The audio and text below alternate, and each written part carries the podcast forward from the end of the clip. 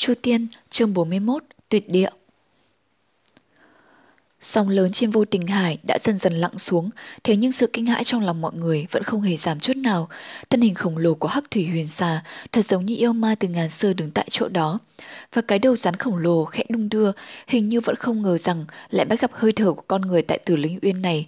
Cứ đảo mắt nhìn mọi người, nhất thời vẫn chưa có hành động gì. Lục Tuyết Kỳ ứng xử điềm tĩnh, phản ứng đầu tiên là quay đầu lại nhìn Trương Tiểu Phàm, lúc này vẫn đang hết sức kinh hãi, ngẩng đầu nhìn Hắc Thủy Huyền Xà, rồi khẽ khẽ kéo tay áo hắn. Trương Tiểu Phàm giật mình, quay đầu lại, Lục Tuyết Kỳ vội vã nói, "Chúng ta lùi lại." Trương Tiểu Phàm tức khắc tỉnh ngộ, gật đầu lia lịa, đỡ Lục Tuyết Kỳ lùi lại phía sau. Nữ lang che mặt, đứng phía đằng sau bên cạnh Bích Giao liếc thấy, thất thanh nói, "Không được cử động." Trương Tiểu Phàm và Lục Tuyết Kỳ đều kinh hãi, thế nhưng chỉ trong chớp mắt, trong đôi con mắt to lớn của Hắc Thủy Huyền Xà, ánh sáng xanh bừng lên, giống như bị cái gì đó làm kinh động. Cuồng nộ cầm lên một tiếng long trời lở đất, mọi người có mắt đều đưa tay lên bịt chặt lấy tai, tuy nhiên vẫn cảm thấy trong tai vang lên những tiếng kêu o o. Trương Tiểu Phàm đang lúc vô cùng kinh hoàng, đưa mắt nhìn thân thể Hắc Thủy Huyền Xà đang chuyển động, cái đuôi to lớn vốn dĩ đã ngập trong nước biển, quét ngang một cái, trong giây lát làm tung lên một bức tường nước cao đến mấy trượng rộng mấy chục trượng, bao trùm đất trời. Và trong đám nước bắn tóe lên, có một đuôi rắn màu đen ẩn chứa bên trong, mang theo một sức mạnh vô biên ập tới. Cách bức tường ấy vài trượng, cuồng phong đã đập vào mặt, gần như khiến người ta chân đứng không vững. Nếu đúng bị bức tường nước như hải khiếu này đánh trúng, đụng phải cái đuôi rắn to lớn ấy, chỉ sợ không thịt nát xương tan mới lạ. Trương Tiểu Phàm cố nhiên không thể chần chừ, tay phải ôm lấy Lục Tuyết Kỳ, tế khởi tiêu hỏa cô toàn lực bay vút về phía sau, nhưng bức tường nước ấy quả thật đuổi nhanh như gió, mặc cho động tác nhanh chóng, Trương Tiểu Phàm vẫn không bay thoát ngoài một trượng, vẫn bị bức tường nước ấy bám theo. Tiếng nước như sấm động, hầu như vẫn ở ngay bên tai.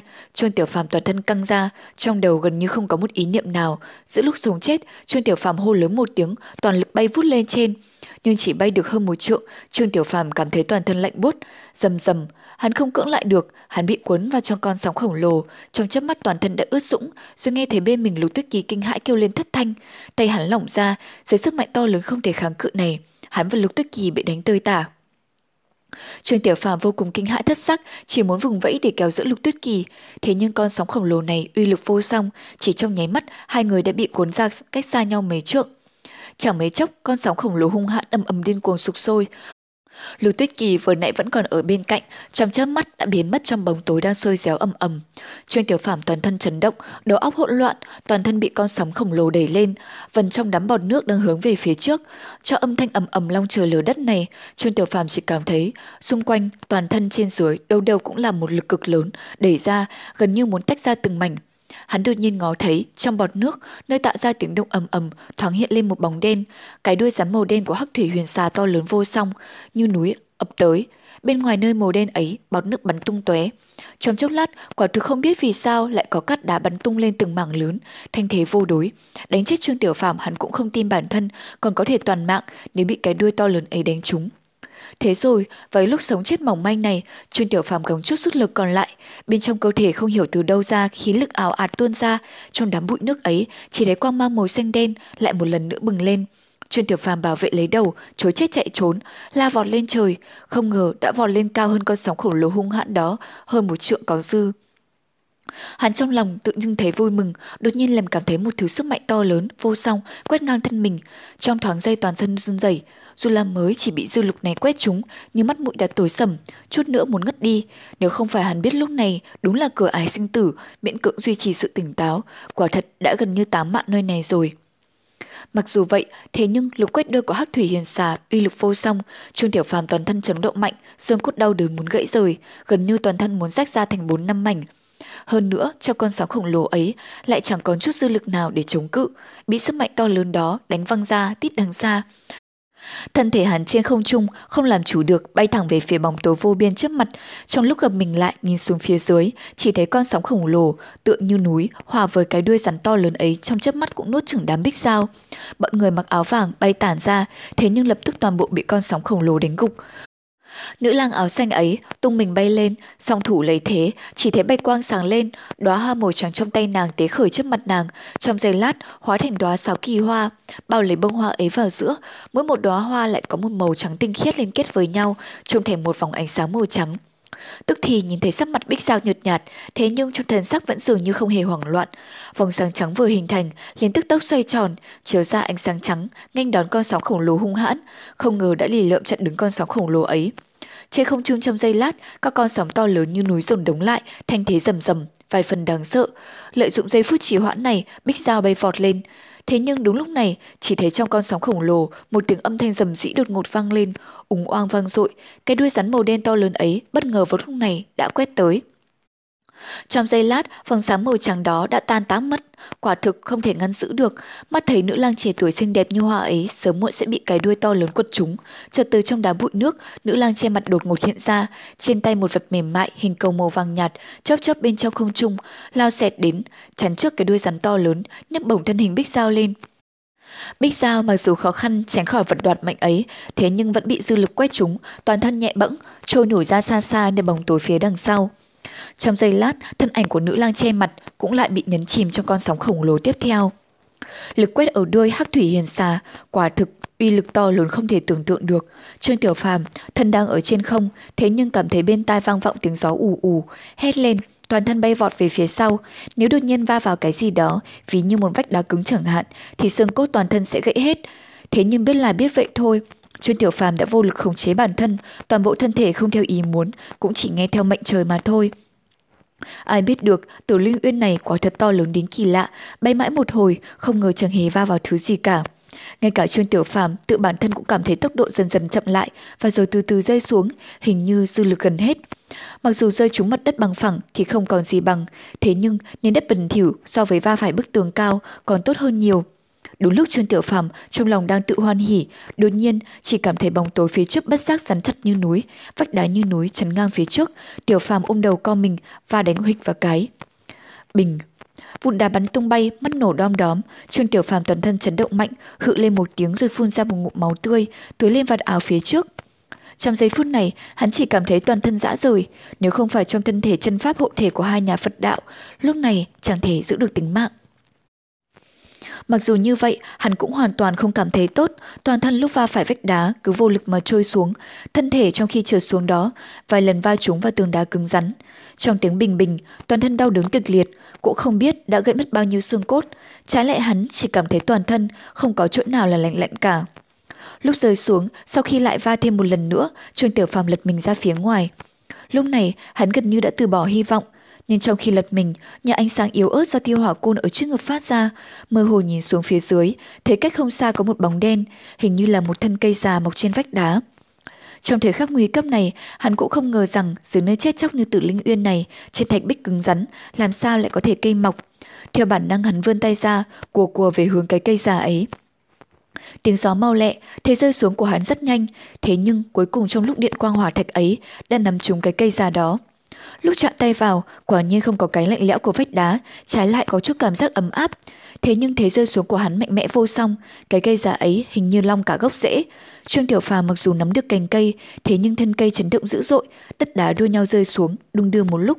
Trong tiếng âm thanh rầm rĩ, cả cây và người cũng rơi xuống. Trương Tiểu Phàm chỉ cảm thấy tâm tư chìm xuống, trái tim như đang rơi xuống vực thẳm không đáy. Trong lúc lo lắng sợ hãi, thân thể tuy vẫn tiếp tục rơi xuống, thế nhưng nhờ cái cây ngăn trở, tốc độ có chậm lại đôi chút, chỉ nghe thấy tiếng vang một âm thanh to lớn rơi mạnh xuống đất, thế rồi hôn mê. Cũng chẳng biết trôi qua bao lâu, Trương Tiểu Phàm từ từ tỉnh dậy, hai mắt vẫn chưa mở ra, rồi chỉ cảm thấy toàn thân đau đớn vô cùng, như tan thành mấy mảnh. Bất quả có đau đớn nhưng xem ra vẫn còn sống, tâm tư cũng không hoàn toàn thấy tuyệt vọng. Hắn mở mắt ra, cảnh vật trong mắt quả thực khiến hắn không dừng lại được, lặng đi một lúc.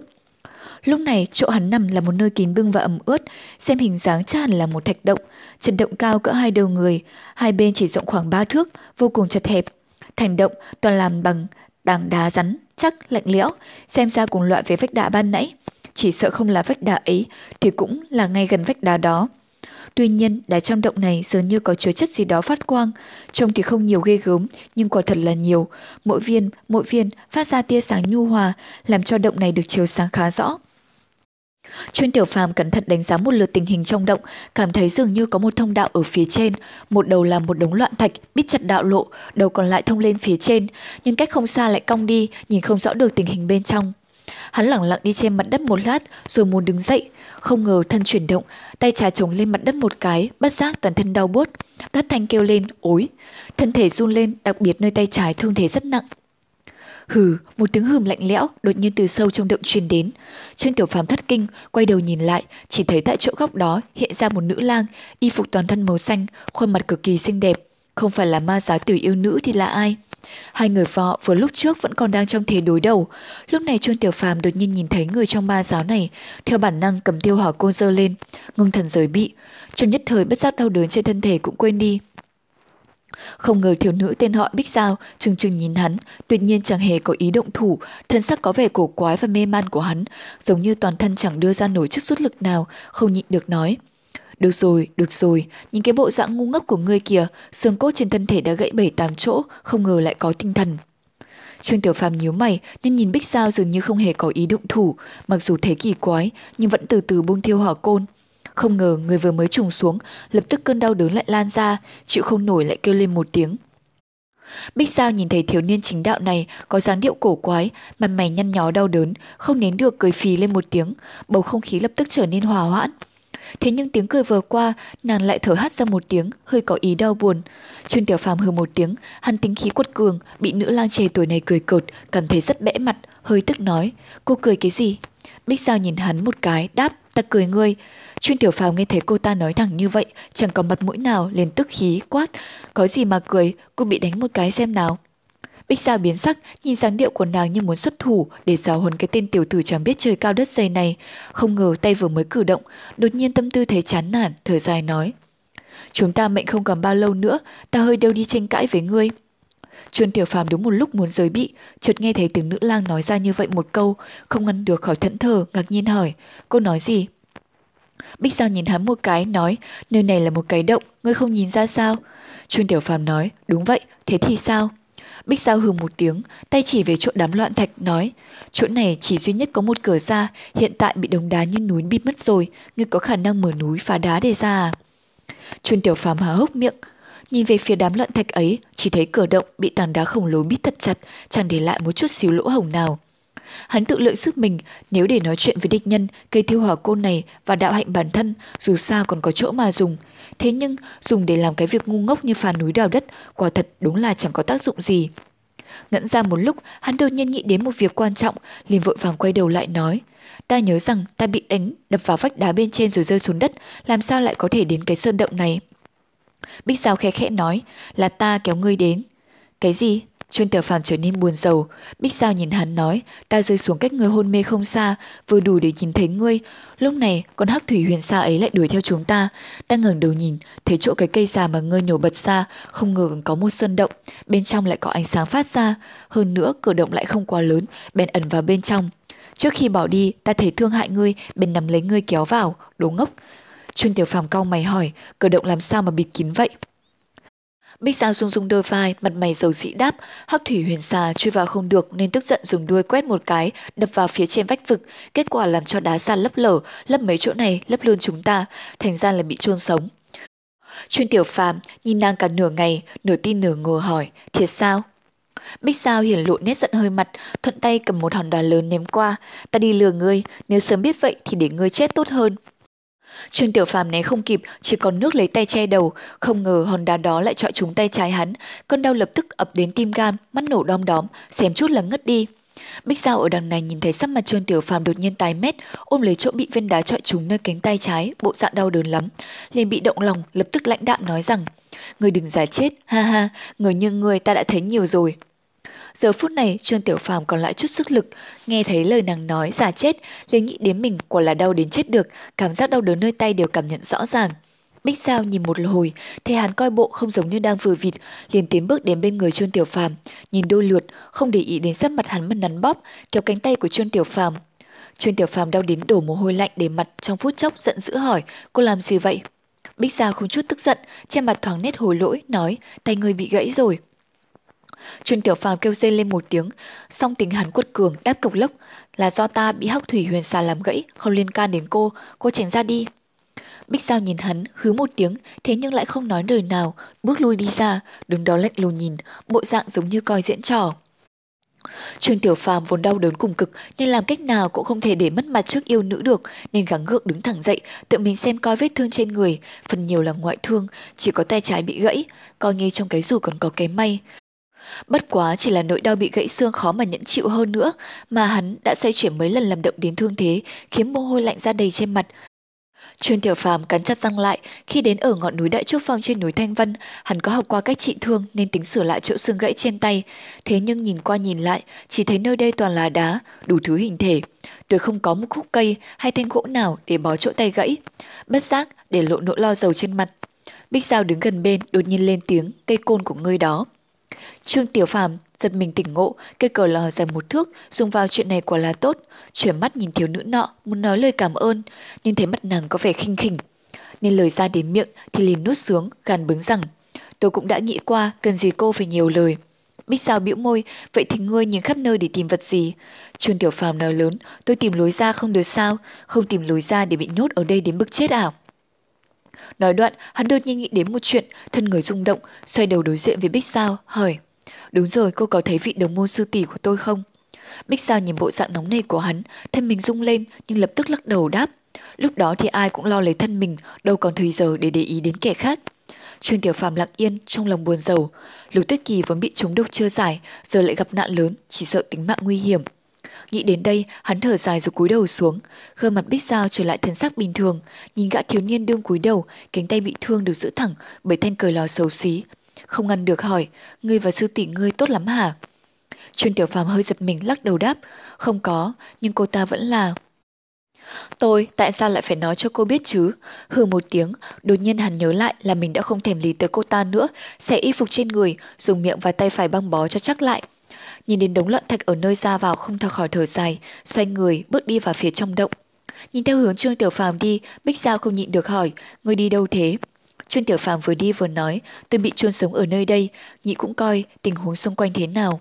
Bích Giao hừ một tiếng, nhưng không biết sao, ở trong sân động đầy từ khí này, nàng cũng cất bước đi tới, hai người cùng bước đi, không có chút gì là vội vàng. Qua một khúc quanh, một thông đạo như hành lang hiện ra trước mặt Trương Tiểu Phàm, nhìn cũng giống như đoạn vừa rồi, chỉ là cao rộng hơn, ánh sáng phát ra trên vách đá hai bên có phần sáng hơn. Song dưới chân thì phủ đầy bụi bặm, mỗi bước chân đều để lại dấu vết rõ ràng. Trên đường, có một hàng dấu chân chạy dài đến từ phía trước, coi bộ là do Bích Sao để lại khi đi gió xét lúc trước. Đi một hồi thì đến cuối đoạn hành lang, nhưng phía trước lại có một khúc quanh nữa. Cùng lúc có tiếng nước văng vẳng truyền lại. Lúc này Bích Sao đang đi sau lưng Trương Tiểu Phàm bỗng kêu lên. Trương Tiểu Phàm, cái gì? Trương Tiểu Phàm trả lời theo tiềm thức rồi quay đầu, lại tức thì hỏi, cô làm sao biết tên tôi? Bích Sao cười khúc khích đáp, lúc ở Hà Sương Thành người ta nói cho biết đó mà. Trương Tiểu Phàm nhớ lại cảm thấy lúng túng, xoay đầu tiến lên phía trước đồng thời nói, phía trước sao lại có tiếng nước chảy. Bích Giao dầu dĩ đáp, ở phía cuối đầu con đường này có một thác nước nhỏ chảy xuống, song rốt cuộc lại không có lối ra. Ai, không tưởng nổi là ta lại chết đi ở một nơi như thế này.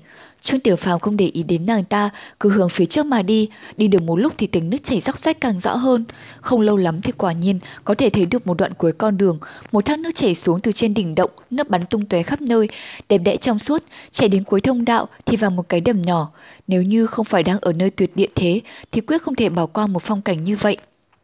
Bất quá trong giờ phút này, bất cứ là ai cũng không có tâm tình để ngắm cảnh nữa, Trương Tiểu Phàm đi lần theo làn thác nước đến phía trước, nhìn coi kỹ càng một lượt, lòng liền trùng xuống. Phía sau thác nước là vách đá cứng rắn, không khác gì hai vách của thông đạo, đầm nhỏ nước trông thấy đáy xong lại không thấy chỗ thoát nước. Ở một nơi nhỏ như vậy, chắc là không thấm vào đất mà thoát đi. Ở phía trên vách đá nơi đỉnh động là nơi nước không ngừng chảy xuống, sao không biết do lối nào chảy ra. Trương Tiểu phàm quay lại, bắt gặp ánh mắt của Bích Giao, hai người nhìn nhau đồng im lặng, quả tòa sân động nhất thời chìm ngập trong yên lặng. Trương Tiểu Phàm cảm thấy rối loạn vô cùng, mắt mình nhìn ở tuyệt địa lại lo âu về việc Lục Tuyết Kỳ bị thất tung, lòng bối rối phiền muộn không sao kể xiết, vết thương nơi tay trái không biết đã bớt đến đâu rồi nhưng vẫn nhói đau từng chập, khó chịu vô cùng. Bích Giao nhìn thấy bộ dạng của hắn, không hiểu sao trong lòng lại thấy bất nhẫn, thấp giọng nói, người trước hết hãy ngồi xuống nghỉ một lát đi, rồi từ từ chúng ta sẽ nghĩ cách thoát khỏi nơi đây. Ở nơi tuyệt địa này, định ý ban đầu của Trương Tiểu Phàm đối với nàng tự hồ đã giảm bớt đi. Nếu là ở bên ngoài thì hắn tự nhiên cùng ma giáo yêu nữ không đợi trời chung.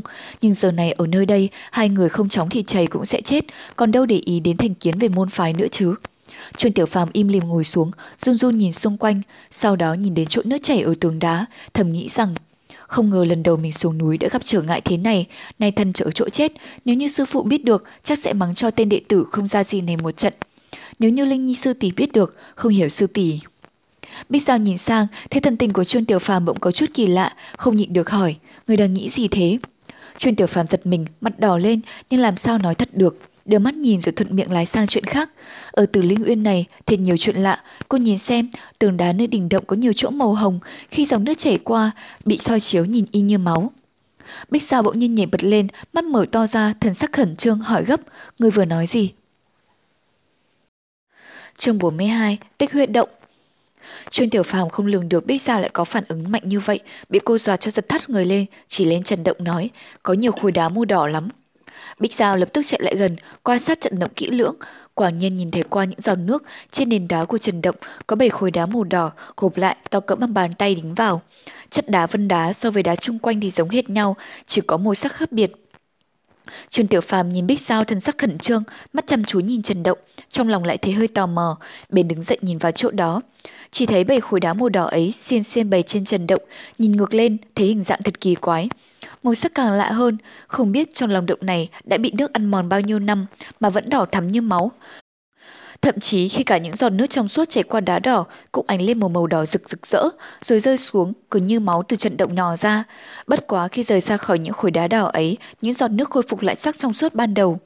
Hắn nhìn mãi, đột nhiên nghe Bích Sao bên cạnh mình lầm bầm trong miệng, tích huyết động, tích huyết động, tích huyết, ha. Bích Sao thốt nhiên trở nên vui vẻ, tay phải dụng lực vỗ vai Trương Tiểu Phàm, về mặt Trương Tiểu Phàm liền trắng bệch, sức mạnh của trường này đương nhiên không hề nhẹ. Trương Tiểu Phàm trong lòng rất giận, muốn quát hỏi, nhưng nhìn thấy thiếu nữ mỉm cười tự nhiên, không để ý gì hết, vẻ mặt đầy hưng phấn nói: "Cái lão quỷ đó đúng là tâm địa đen tối, không ngờ đã xây dựng tích huyết động ở cái nơi ma quỷ này, thảo nào môn phái của chúng ta tìm kiếm suốt 800 năm mà không ra."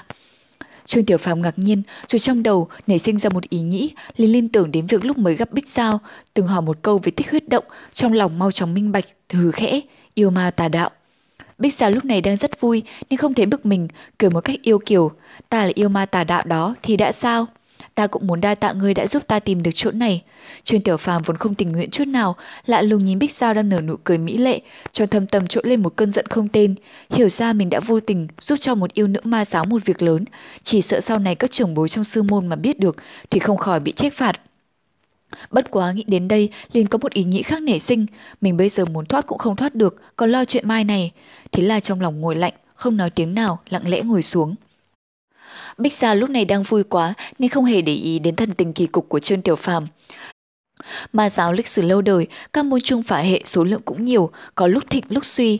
800 năm trước, Hắc Tâm lão nhân tại luyện huyết đường đệ thứ nhất, xưng danh là ma giáo đệ nhất phái hệ thời đó, thực lực quả rất mạnh, cao thủ nhiều như mây ngàn. Hắc Tâm lão nhân bản thân cũng là lão tổ tông tu đạo, rồi sau đó Tuế Nguyệt xây Vần cùng tránh đạo, mấy phen tranh đấu. Luyện huyết đường từ từ yếu đi, bị thay thế bằng những chi phái khác. Hiện thời trong ma giáo của tứ đại phái hệ tồn tại song song, gồm có hợp hoan phái, vạn độc môn, trường sinh đường, quỷ vương tông, nhưng nói về thanh thế không thể sánh bằng luyện huyết đường cực thịnh một thời. Thêm nữa, trong ma giáo, 800 năm đó có một truyền thuyết về sau cuộc chiến giữa chính phái và ma giáo. Những kẻ đầu não của luyện huyết đường tuy đã tử chiến hết, vẫn còn một pháp bảo bí mật chôn giấu tại mảnh đất căn cứ của luyện huyết đường. Bên dưới vạn bức cổ quật chính là tích huyết động. 800 năm trôi qua, bức cổ quật, thậm chí cả từ Linh Uyên cũng đã được lục soát hết mà vẫn trở về tay trắng. Bích Sao tuy tuổi còn trẻ nhưng đã là nhân vật trọng yếu trong chi hệ thứ nhất của tứ đại phái Quỷ Vương Tông. Lần này đến vùng đất đại hung hiểm từ Linh Uyên là nhận trọng trách từ chính tông chủ Quỷ Vương Tông. Vùng đất mà suốt 800 năm qua, đến nay vô số người đi trước đã không tìm được, bây giờ lại ở trước mắt, nàng mừng rỡ quá, nhất thời hoàn toàn quên mất bản thân mình đã lâm vào tuyệt địa. Bích Giao trong lòng hoan hỉ, mắt không khỏi rời khỏi trần động, cất người bay lên, cẩn thận khẽ chạm vào những khối đá đỏ. Nhưng cảm thấy đầu ngón tay lạnh buốt, tiện không khác gì những phiến đá chung quanh. Nàng lại nhẹ nhẹ gõ vào những khối đá đỏ, không thể có phản ứng gì hết. Thế là bên cạnh, vẻ hưng phấn ra còn có mấy phần lo lắng. Chỉ thấy nàng thử kéo, gõ, nhắc, nện, đẩy, rồi dùng mọi đủ mọi thủ pháp, thiếu điều muốn đập luôn mấy viên đá đỏ, nhưng vẫn y như vậy, chẳng có gì bất thường xảy ra hết. Trương Tiểu Phàm ngồi nhìn trong lòng tự nhiên cao hứng, không dừng được cười bảo, ta nghĩ đây không phải là tích huyết động đâu, người đoán sai rồi. Bích Giao dừng tay, hạ xuống đất, tức giận chừng chừng nhìn Trương Tiểu Phàm, trong lòng không khỏi không nghi hoặc, có phải mình đã đoán sai rồi không? Rồi cả một lúc lâu sau đó, Trương Tiểu Phàm ngồi dưới đất, nhìn Bích Sao toàn thân vị vục xanh biếc như nước, mày cau lại, thả bước loanh quanh, khổ sở nghĩ ngợi, thỉnh thoảng bay lên dùng cách mới nghĩ ra để đối phó với mấy khối đá đỏ ấy, nhưng chẳng có một chút kết quả nào. Nhìn mãi nhìn mãi, Trương Tiểu Phàm hốt nhiên nghe bụng kêu rột rột hai tiếng, hóa ra là đã đói. Hắn đặt tay lên bụng định lấy lương khô dắt theo để ăn tạm, không ngờ chẳng có gì hết, chắc là khi nãy rơi xuống nước đã lặn đâu mất. Tức thời trong lòng kêu khổ không dứt, bụng thì đói, trong sân động này chẳng có gì ăn được, trước mặt là cái hồ nước nhỏ trong veo, nhưng nghe chừng một chút cá tôm cũng không có. Cơn đói trong bụng càng lúc càng tăng, càng lúc càng thấy không chịu nổi. Trương Tiểu Phàm vô kế khả thi, chỉ biết kề miệng xuống uống nước. Thật ra hoàn toàn chả giúp được gì, hắn thở dài thảm thương, chỉ sợ rồi sẽ chết đói ở đây mất. Lúc này Bích Sao hoàn toàn không thấy đói, mọi tâm tư đều đặt trên mấy viên đá nhỏ, nhưng đã một lúc lâu, cuối cùng vẫn chẳng thu được gì, bất đắc dĩ ngồi xuống, mắt vẫn nhìn về phía đá đỏ, ngơ ngẩn xuất thần. Trương Tiểu Phàm liếc thấy một bên cô ấy như vậy, không nhịn được bèn nhắc, cô nhìn thì được gì đâu, chúng ta mà không nghĩ được cách nào thoát ra, chỉ sợ sẽ chết đói ở chỗ này. Bích Sao hơi giật mình, cuối cùng dường như đã nhớ ra bên mình còn có một tên đệ tử chính đạo, quay đầu nhìn hắn một cái, hốt nhiên hỏi. Người đói à? Trương Tiểu Phạm đâu có muốn mất mặt trước cô, lập tức thẳng người lên, nói không hề. Rột rột, bao tử hắn như thể phản đối lại, sau khi hắn nói xong, lập tức phát ra hai tiếng. Bích sao không nén được cười hi hi, hai tiếng. Trương Tiểu Phạm mặt đỏ lên, mắc cỡ vô cùng, chỉ giận không có cái lỗ nào để chui xuống. Bích Sao cười hai tiếng nhưng vẫn phải lương khô trong bọc đưa ra cho Tiểu Phàm, nhưng mặt nói, ta thấy ngươi nên nhanh chóng giúp ta suy nghĩ ra phương pháp mở cửa tích huyết động thì hơn. Trương Tiểu Phàm hừ một tiếng, quay đầu đi, không nhìn miếng lương khô, quả quyết nói, ngươi muốn mua chuộc ta bằng một miếng lương khô hả? Đừng vọng tưởng. Bích Giao giật mình, cho mắt đào một cái, cười thốt. Ngươi lầm rồi, ta muốn nói hiện giờ chúng ta thân tại tuyệt địa, nếu không tìm được đường ra thì chắc chắn sẽ chết tại nơi này. Nhưng trước mắt có tích huyết động, chúng ta tìm ra cái động đó rồi, biết đâu ở đó sẽ có đường ra. Trương Tiểu Phàm nghe vậy ngẫm thấy cũng có lý, cố tìm đường sống, trước tiên tìm tích huyết động biết đâu lại có đường ra, còn hơn là đợi chết ở đây. Nhưng tình hẳn ương ngạnh, vẫn bướng bỉnh phớt lờ miếng lô khô Bích dao đưa sang, bèn đứng dậy, nhìn về phía mấy khối đá đỏ. Bích dao không giận, chỉ nhìn hắn mù mỉm cười rồi cũng đứng dậy, nhìn về phía đỉnh động. Bảy viên đá đỏ sắp hàng trên đỉnh thạch động, trường màu đỏ sẫm ra thì còn với những viên đá xung quanh hoàn toàn không có chút khác biệt. Chuân Tiểu Phàm nhìn một lúc nhưng hoàn toàn không thu được gì, định tiến lên gõ thử xem sao, nhưng nhớ ra Bích sao mới đây cách nào cũng thử qua rồi, đành từ bỏ ý định. Hai người ngừng đầu quan sát một hồi rồi cũng mệt mỏi ngồi xuống. Sau đó Trương Tiểu Phàm cũng chẳng câu nệ gì lễ nghi nữa, như người chết rồi, thản nhiên nằm dài ra đất, nhìn về phía đỉnh động. Cũng không biết bao lâu, vẫn không có phát hiện gì. Cuối cùng, không ngờ, hôn hôn trầm trầm ngủ ngủ luôn trên mặt đất. Giấc ngủ ấy mơ mơ hồ hồ, không biết kéo dài bao lâu. Trương Tiểu Phàm tỉnh lại, mở mắt nhìn, thấy Bích Giao vẫn ngưng đôi mắt sáng, nửa đẫn nhìn bảy viên đá đỏ. Chuyên Tiểu Phàm trong lòng đối với thiếu nữ trước mặt mình lúc này có mấy phần bội phục, bên ngồi dậy, không ngờ thân vừa động, bất ngờ bụng lại réo lên mấy tiếng rột rột, có vẻ như cơn đói vẫn ngoan cố, căn bản không nể mặt chủ nhân. Trong sơn động này, ngoài tiếng nước chảy ra không còn âm thanh nào khác, tiếng rột rột vang lên, lập tức đến tai Bích Giao, nàng quay đầu nhìn, Trương Tiểu Phàm xấu hổ muốn chết, lại không thể nào làm mất mặt được, lập tức xoay mình tránh qua một bên, không nhìn biết sao, nhưng vẫn thấy mặt nóng bừng lên, cười khan hai tiếng, bước đến cái bờ đầm nước nhỏ, định uống một chút nước cho đỡ khát. Nước đầm trong vắt, có lẽ từ trong lòng núi trào ra, vừa lạnh ngắt như băng, lại trong vắt ngon lành, còn phảng phất chút vị ngọt. Nhưng Trương Tiểu Phàm uống hai ngụm, cảm giác đói trong bụng lại càng tăng lên. Xét cho cùng thì nước cũng không thể thay thế được thức ăn. Trương Tiểu Phàm khẽ thở dài, ngây ngây nhìn mặt nước, lại thấy những giọt nước trên đỉnh động rơi xuống, lay động mặt nước rung lên từng gợn sóng lăng tăn, từng vòng từng vòng nhẹ nhàng lan ra, mà dưới mặt nước phản chiếu hai gò má tiểu tị của hắn hơi hơi đỏ lên. Hơi hơi đỏ lên, Trương Tiểu Phàm giật mình tự hỏi sao lại có sắc đỏ xuất hiện trong hình ảnh phản chiếu trong nước, vội vã ngưng thần quan sát, kết quả trong bóng mình có những vệt đỏ, nhưng kế đó lại thấy không hợp lẽ, quan sát kỹ lại rồi ngẩng đầu nhìn vách động phía trên, nguyên lai đá đỏ trên thạch động phản chiếu xuống mặt nước, hòa lẫn với bóng của hắn gây nên tình trạng này. Chuyên tiểu phàm cuối cùng thở ra, dưng rồi ngay lúc đó trong lòng chợt động, bước lùi lại một bước, chăm chú nhìn xuống nước. Quả nhiên dần dần trên mặt nước đầm từ từ hiện ra hình ảnh phản chiếu của bảy khối đá đỏ.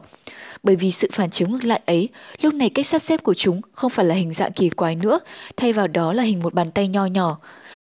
Trần Tiểu Phàm đứng sững tại chỗ, nhất thời không nói được lời nào. Trong một khắc, hắn đột nhiên do dự, giống như bất ngờ cảm thấy đứng ở một ngã ba, không biết nên đi theo hướng nào. Cảm giác đó trong một thoáng đã qua đi, hắn chuyển mình quay đầu gọi, ê. Bích Giao vẫn nhìn chỗ vách động trên đầu, buông nó một câu, ta không phải tên E, lúc chúng ta mới gặp ngươi chả nói vậy sao? Chuyên tiểu phàm cứng miệng, những lời ra đến đầu môi, hồi như đã quay lại hết, nhưng không biết thế nào, hắn nhìn cô gái đang tỏ ra bất cần, lại có vẻ nhẫn nhịn, nói, vậy cô gọi là gì? Bích Giao quay đầu lại, trên mặt xuất hiện một nét cười, ta tên gọi Bích Giao.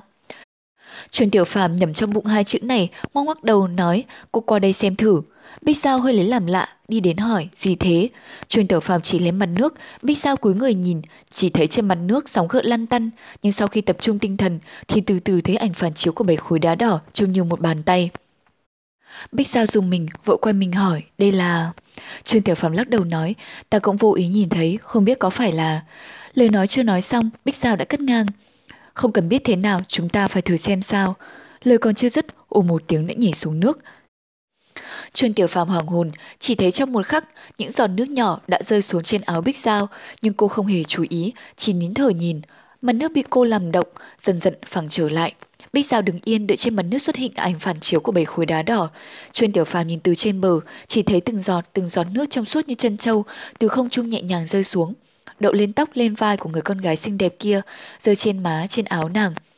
Những giọt nước trong văn vắt theo những lọn tóc đen óng của cô lăn xuống, chậm rãi chảy qua làn da trắng như tuyết, phảng phất như gò má xinh đẹp của cô cũng trở nên trong suốt. Trương Tiểu Phàm hốt nhiên nhìn như si ngốc, chỉ thấy tiếng nước chảy róc rách như trong động, bỗng trở nên xa xăm.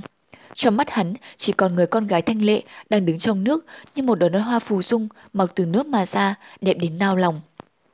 Ảnh phản chiếu của bể khối đá đỏ chậm chậm hiện trở lại như hình một bàn tay yên ả nổi trên mặt nước. Bích Sao nhìn và xác định vị trí, rồi thong thả giơ tay mặt, tại đúng vị trí của bàn tay đó, áp tay mình xuống. Cánh tay ngọc của cô xuyên qua sóng nước ôn nhu, đi xuống dưới, ảnh phản chiếu của đá đỏ trong nước âm u lay động, sóng trên mặt nước sáng lấp lánh. Không biết là phản xạ ánh sáng đỏ hay sao, khuôn mặt xinh đẹp của cô dịu dàng tỏa sáng. Hồ nước rất nông, tay Bích Giao nhanh chóng chạm đáy, có một lớp cát mỏng mảnh nằm phơi tại đó. Lúc chạm tay, Bích Giao liền có cảm giác dưới năm ngón tay mình có cái gì đó nhô lên, chính xác là ở năm đầu ngón tay. Nàng trong lòng vui sướng dùng tay gạt khẽ, quả nhiên bên dưới lớp cát có năm khối đá nhỏ ẩn hiện sắc hồng. Bích Giao không suy nghĩ nhiều, năm ngón tay dụng lực ấn xuống rồi ngẩng đầu nhìn, không có một chút động tĩnh nào. Nét hoan hỉ trên mặt Bích Giao ngưng lại, ánh mắt cô gặp phải Trương Tiểu Phàm trên bờ trong một khắc rồi quay đi. Trương Tiểu Phàm định nói với cô vài câu an ủi, đột nhiên thấy Bích Giao dường như nghĩ ra điều gì đó, ngưng thần nhìn mặt nước, riêng tại hai điểm phụ cận của ảnh phản chiếu của đá đỏ mà tra xét kỹ lưỡng. Quả nhiên, thấy hai khối đá nhỏ nữa xuất hiện, cô như vội vã hơn, cẩn thận dùng tay trái chậm chậm đặt xuống, sau đó đồng thời ấn cả bảy khối đá nhỏ xuống. Trong một thoáng, Trương Tiểu Phàm và Bích Giao đều nghĩ chắc là thất bại rồi. Trong động, tất thảy đều yên lặng, trừ tiếng nước chảy, không có một âm thanh nào khác. Tuy nhiên, họ chờ một khắc dài thăm thẳm, sau đó tai nghe một âm thanh cách cách nặng nề vang lên trong động. Bích Giao và Trương Tiểu Phàm đồng thời nhìn, chỉ thấy phía sau thác nước vốn không hề có tì vết nào, chỉ là một vách đá vô cùng cứng rắn. Đột nhiên, một khối đá thụt lùi vào trong, tuy chậm nhưng cuối cùng cũng làm lộ ra một cửa động. Trương Tiểu Phàm ngây người, nhìn bí động khai mở, vừa cảm thấy kích động vừa úy kỵ, nhưng trong thâm tâm phản phất một điều mà chính hắn cũng không muốn thừa nhận, hắn cũng có phần hiếu kỳ. Trọng địa 800 năm của ma giáo này thật ra có gì bên trong? Bích Giao chậm chậm bước lên bờ, dừng lại bên cạnh hắn, sóng mắt lưu động, nét cười rực rỡ. Chuyên Tiểu Phàm nhìn cô một cái, thấy cô da trắng như tuyết, thanh lệ vô song, trên gò má vẫn có những giọt nước trong suốt nhẹ nhàng lăn lăn rơi xuống. Tựa hồ hắn nhận một cú đánh vào trong lòng. Hắn dùng mình không dám nhìn lần nữa, quay đầu đi nơi khác trầm giọng, "Chúc mừng cô." Bích Giao có vẻ hơi giật mình, nhưng cho ánh mắt vui vẻ sung sướng không hề giảm đi, thanh âm đã trở nên mấy phần ôn nhu, nói, tất cả là nhờ sự tinh tế của ngươi. Trương Tiểu Phàm không hiểu tại sao, miệng cứng lại, che má lại nóng lên, bước ra bên một bước, vội thức ý thức tránh xa cô, nói, cô không đến xem thử à? Bích Giao nhìn hắn, đột nhiên cười mỉm, hình như ngươi sợ ta à? Trương Tiểu Phàm tức khắc vai run lên như dây đàn nói không hề không hề. Bích Giao nhìn hắn thoáng một cái, gật gật đầu, trên mặt vẫn còn nguyên nét cười bảo. Vậy chúng ta cùng vào chứ? Chuyên tiểu phàm giật mình, hơi do dị, đoạn thốt. Không, không tốt, đó là nơi trốn của ma giáo, sao ngươi muốn ta? Bích Giao hừ một tiếng, nói, nếu quả nhiên trong đó có đường ra, ngươi có chắc không muốn vào không? Chuyên tiểu phàm ngây ra, gãi gãi đầu, rồi nói, nếu vậy thì, thì chúng ta đi. Bích Giao lại cười, gật gật đầu, kể đến lại bước xuống nước, đi qua thác nước, vào trong một cái động. Trương Tiểu Phàm hơi do dự một chút, cuối cùng vẫn nối gót theo cô. Đó là một đường hầm sâu và tối, số vật phát quang trên thành đường hầm so với trên vách động bên ngoài rõ ràng ít hơn, tuy vẫn miễn cưỡng thấy được đường đi, nhưng hôn ám phi thường. Trương Tiểu Phàm và Bích Giao bước đi hết sức cẩn thận, xét cho cùng 800 năm rồi, đây là lần đầu tiên có người đặt chân đến đây, ai biết được lão quái vật của luyện huyết đường có lưu lại cấm chế lợi hại nào không? Nhưng con đường này trái lại hết sức bình yên, không hề có phát sinh gì ngoài ý muốn, chỉ là thông đạo khá khúc chiết, lại dài và sâu, nê hơn nữa, hơi hướng lên. Trương Tiểu Phàm tính sơ trong bụng, chỉ sợ hắn với Bích Giao, hai người lại đi sâu vào trong lòng núi. Hắn vừa nghĩ, Bích Giao đang đi trước đột nhiên dừng bước, nhỏ giọng nói, đến đây. Trương Tiểu Phàm tim đập mạnh, nhìn về trước, chỉ thấy tại đầu đường hầm phía trước có một ánh sáng nhỏ xíu chiếu ra. Ở đó mờ mờ thấy một thạch thất lớn. Hai người nhìn nhau, Bích Giao bước lên trước tiên. Sau đó, từ từ tiếp cận, hai người rồi cũng nhìn rõ tình trạng bên trong thạch thất. Toàn bộ thạch thất hình tròn, đường hầm đi vào ngay chính giữa, nhưng ở phía đối diện của nó cũng là một đường hầm nữa kéo dài ra. Có vẻ như đây không phải là điểm chốt duy nhất. Bên trái thạch thất đặt hai pho tượng đá khổng lồ, một pho mặt mũi hiền từ, miệng mỉm cười, y phục trên người, được khác như đang bị gió tung bay sống động như thật, giống như tượng quan âm Bồ Tát của Phật môn. Pho tượng kia lại hoàn toàn khác biệt, hung ác dữ tợn, mặt đen sừng quỷ, tám tay bốn đầu, thậm chí tại khóe miệng có khắp một vệt máu nhỏ chảy xuống, làm người nhìn phải sợ run.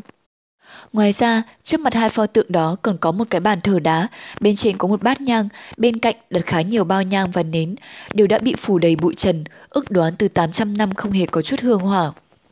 Về phía đầu kia của thạch thất chỉ có một cái bồ đoàn đặt tùy tiện trên mặt đất, không có gì khác nữa. Trong mắt Trương Tiểu Phàm, đây quả là một chỗ lạ lùng, nhưng thấy Bích Giao thần sắc trịnh trọng, bước đến nhấc bồ đoàn lên, dụ cho sạch bụi, rồi mang đến đặt trước thạnh tượng. Sau đó, cầm nhang nến trên mặt bàn thờ, dùng đá lửa của cô mà đốt lên, cắm vào bát nhang, rồi quay về trước bồ đoàn, nét mặt cung kính quỳ xuống. Trong thạch thất, lại thấy khói nhẹ từ từ bốc lên, cô thì dập đầu dưới đất. Trương Tiểu Phàm đứng sau lưng cô, nghe giọng cô vang vọng trong thạch thất. U Minh Thành Mẫu, Thiên Sát Minh Vương, Thành Giáo, Tứ Thập, Tam Đại Đệ Tử, Bích Giao, Thành Tâm Bái Kiến. Thành giáo gặp nạn, suy vi đã lâu, vô số giáo chúng can đảm trung thành, vì hưng thánh giáo, kế thừa đời trước, chỉ mong thành mẫu minh vương dù lòng thương xót chúng sinh, ban cho phúc phần, tái hưng thánh giáo, độ hòa chúng sinh, cùng lên cõi trường sinh bất tử cực là hoàn hỷ. Trương Tiểu Phàm nghĩ một chút, liền thấy minh bạch, hai pho tượng thần đó chắc là tà thần mà những người trong ma giáo thờ cúng, không khỏi cười lạnh, quay đầu không thèm nhìn nữa. Chu Tiên, chương 43, Thiên Thư Chỉ thấy Bích Giao vô cùng nghiêm trang, về mặt cung kính cúi đầu lệ ba cái rồi đứng dậy. Ngó Trương Tiểu Phàm một cái, chỉ thấy hắn đang đứng bất động ở đó, mắt nhìn đi chỗ khác, lông mày nhíu lại, tuy nhiên cũng chẳng nói gì, chỉ khẽ khẽ nói, đi thôi. Trương Tiểu Phàm vốn dĩ lúc cùng với nàng tiến vào bên trong đường hầm này, trong lòng đối với nữ lang này đã có chút cảm giác thân cận. Thế nhưng lúc này nhìn thấy hai tượng tà thần, tức thì nghĩ đến việc một phái khác biệt, nghĩ đến lời giáo hối của sư trưởng, chỉ phái mình, thân xác tự nhiên lạnh lùng trở lại, khẽ khẽ gật đầu nói, được. Bích Giao nhìn hắn một cái, rồi hướng về phía bên sau bên trong, tiến bước. Trương Tiểu Phàm đi đằng sau nàng, đi chẳng bao xa, lại tiến vào một nơi rộng rãi. Thế nhưng nơi này vẫn quả thật không giống với bên ngoài. Thạch thất này đã được tu sửa lại và là một sơn động có những quái thạch như cái chuông cao chót vót. Trong động, các nhũ đá màu sắc thiên hình vạn trạng, màu sắc cũng rực rỡ dị thường. Trước mặt hai người, nơi cửa động tấm bia đá to lớn sừng sững, bên trên khắc mười chữ lớn như rồng bay phượng múa. Trời đất bất nhân, coi vạn vật như cỏ rác. Mười chữ lớn ấy, mỗi chữ dường như co bằng nửa người, bút ý vụng về, bút thế mạnh mẽ, chạy xuống như rồng như rắn, nổi hẳn lên trên một mặt bia, thế như chế nhạo trời xanh. Trương Tiểu Phàm nhìn sơ qua thì không có chuyện gì, thế nhưng sau khi chú tâm nhìn kỹ, bỗng cảm thấy đầu óc mê man, toàn thân bất giác không tự chủ được, lùi lại phía sau một bước. Hắn trong lòng kinh hãi vô cùng, vội vàng định thần, thế nhưng nhìn thấy những chữ đó vẫn ở trên tấm bia, hoàn toàn bất động, chỉ là quỷ khí ấy quả thật ghê gớm. Trương Tiểu Phàm trong lòng kinh hãi, nhìn thấy Bích Giao đã đi vòng qua tấm bia, tiến lên về phía sâu bên trong sơn động, liền cũng đi theo, vòng qua tấm bia, chỉ thấy đằng sau tất cả mọi nơi đều là các khối thạch nhũ hình thù kỳ quái. Hai người đi vòng vèo bên trong thạch lâm. Bích Giao đi phía trước thì đột ngột dừng lại, thất thanh kêu lên kinh hãi. Và gần như ngay lúc đó, Trương Tiểu Phàm đột nhiên phát giác, thiêu hỏa côn bản thân dùng để bó cánh tay, đột nhiên bừng lên ánh sáng kỳ dị, Đặc biệt là hạt Minh Châu gắn ở đầu thanh tiêu hỏa côn, hơn nữa thanh quang phát ra lại không giống với thường ngày. Thế nhưng là thứ ánh sáng nhu hòa, giống như gặp lại người bạn già, một người quen lâu năm đã nhiều năm nay không gặp lại, tỏ ra tình cảm nhớ nhung chiều mến bất tận. Trương Tiểu Phàm bối rối đưa mắt nhìn về phía trước, ánh mắt xuyên qua bên cạnh thân hình của Bích Giao. Hắn nhìn thấy ở đằng trước cảnh tượng đã khiến Bích Giao kinh hãi. Ở cuối động có một bức thạch bích bóng loáng, hai bên thạch bích bóng, mỗi bên có một đường hầm, không biết thông đến tận chỗ nào. Thế nhưng phía dưới thạch bích, một phiến đá phẳng màu xanh, trên mặt có một bộ xương khô, trong tư thế ngồi thẳng, yên lặng ngồi đó. Và hạt châu trên thanh thiêu hỏa côn lúc này liền hướng về bộ xương khô ấy, phát ra ánh sáng màu xanh nhu hòa.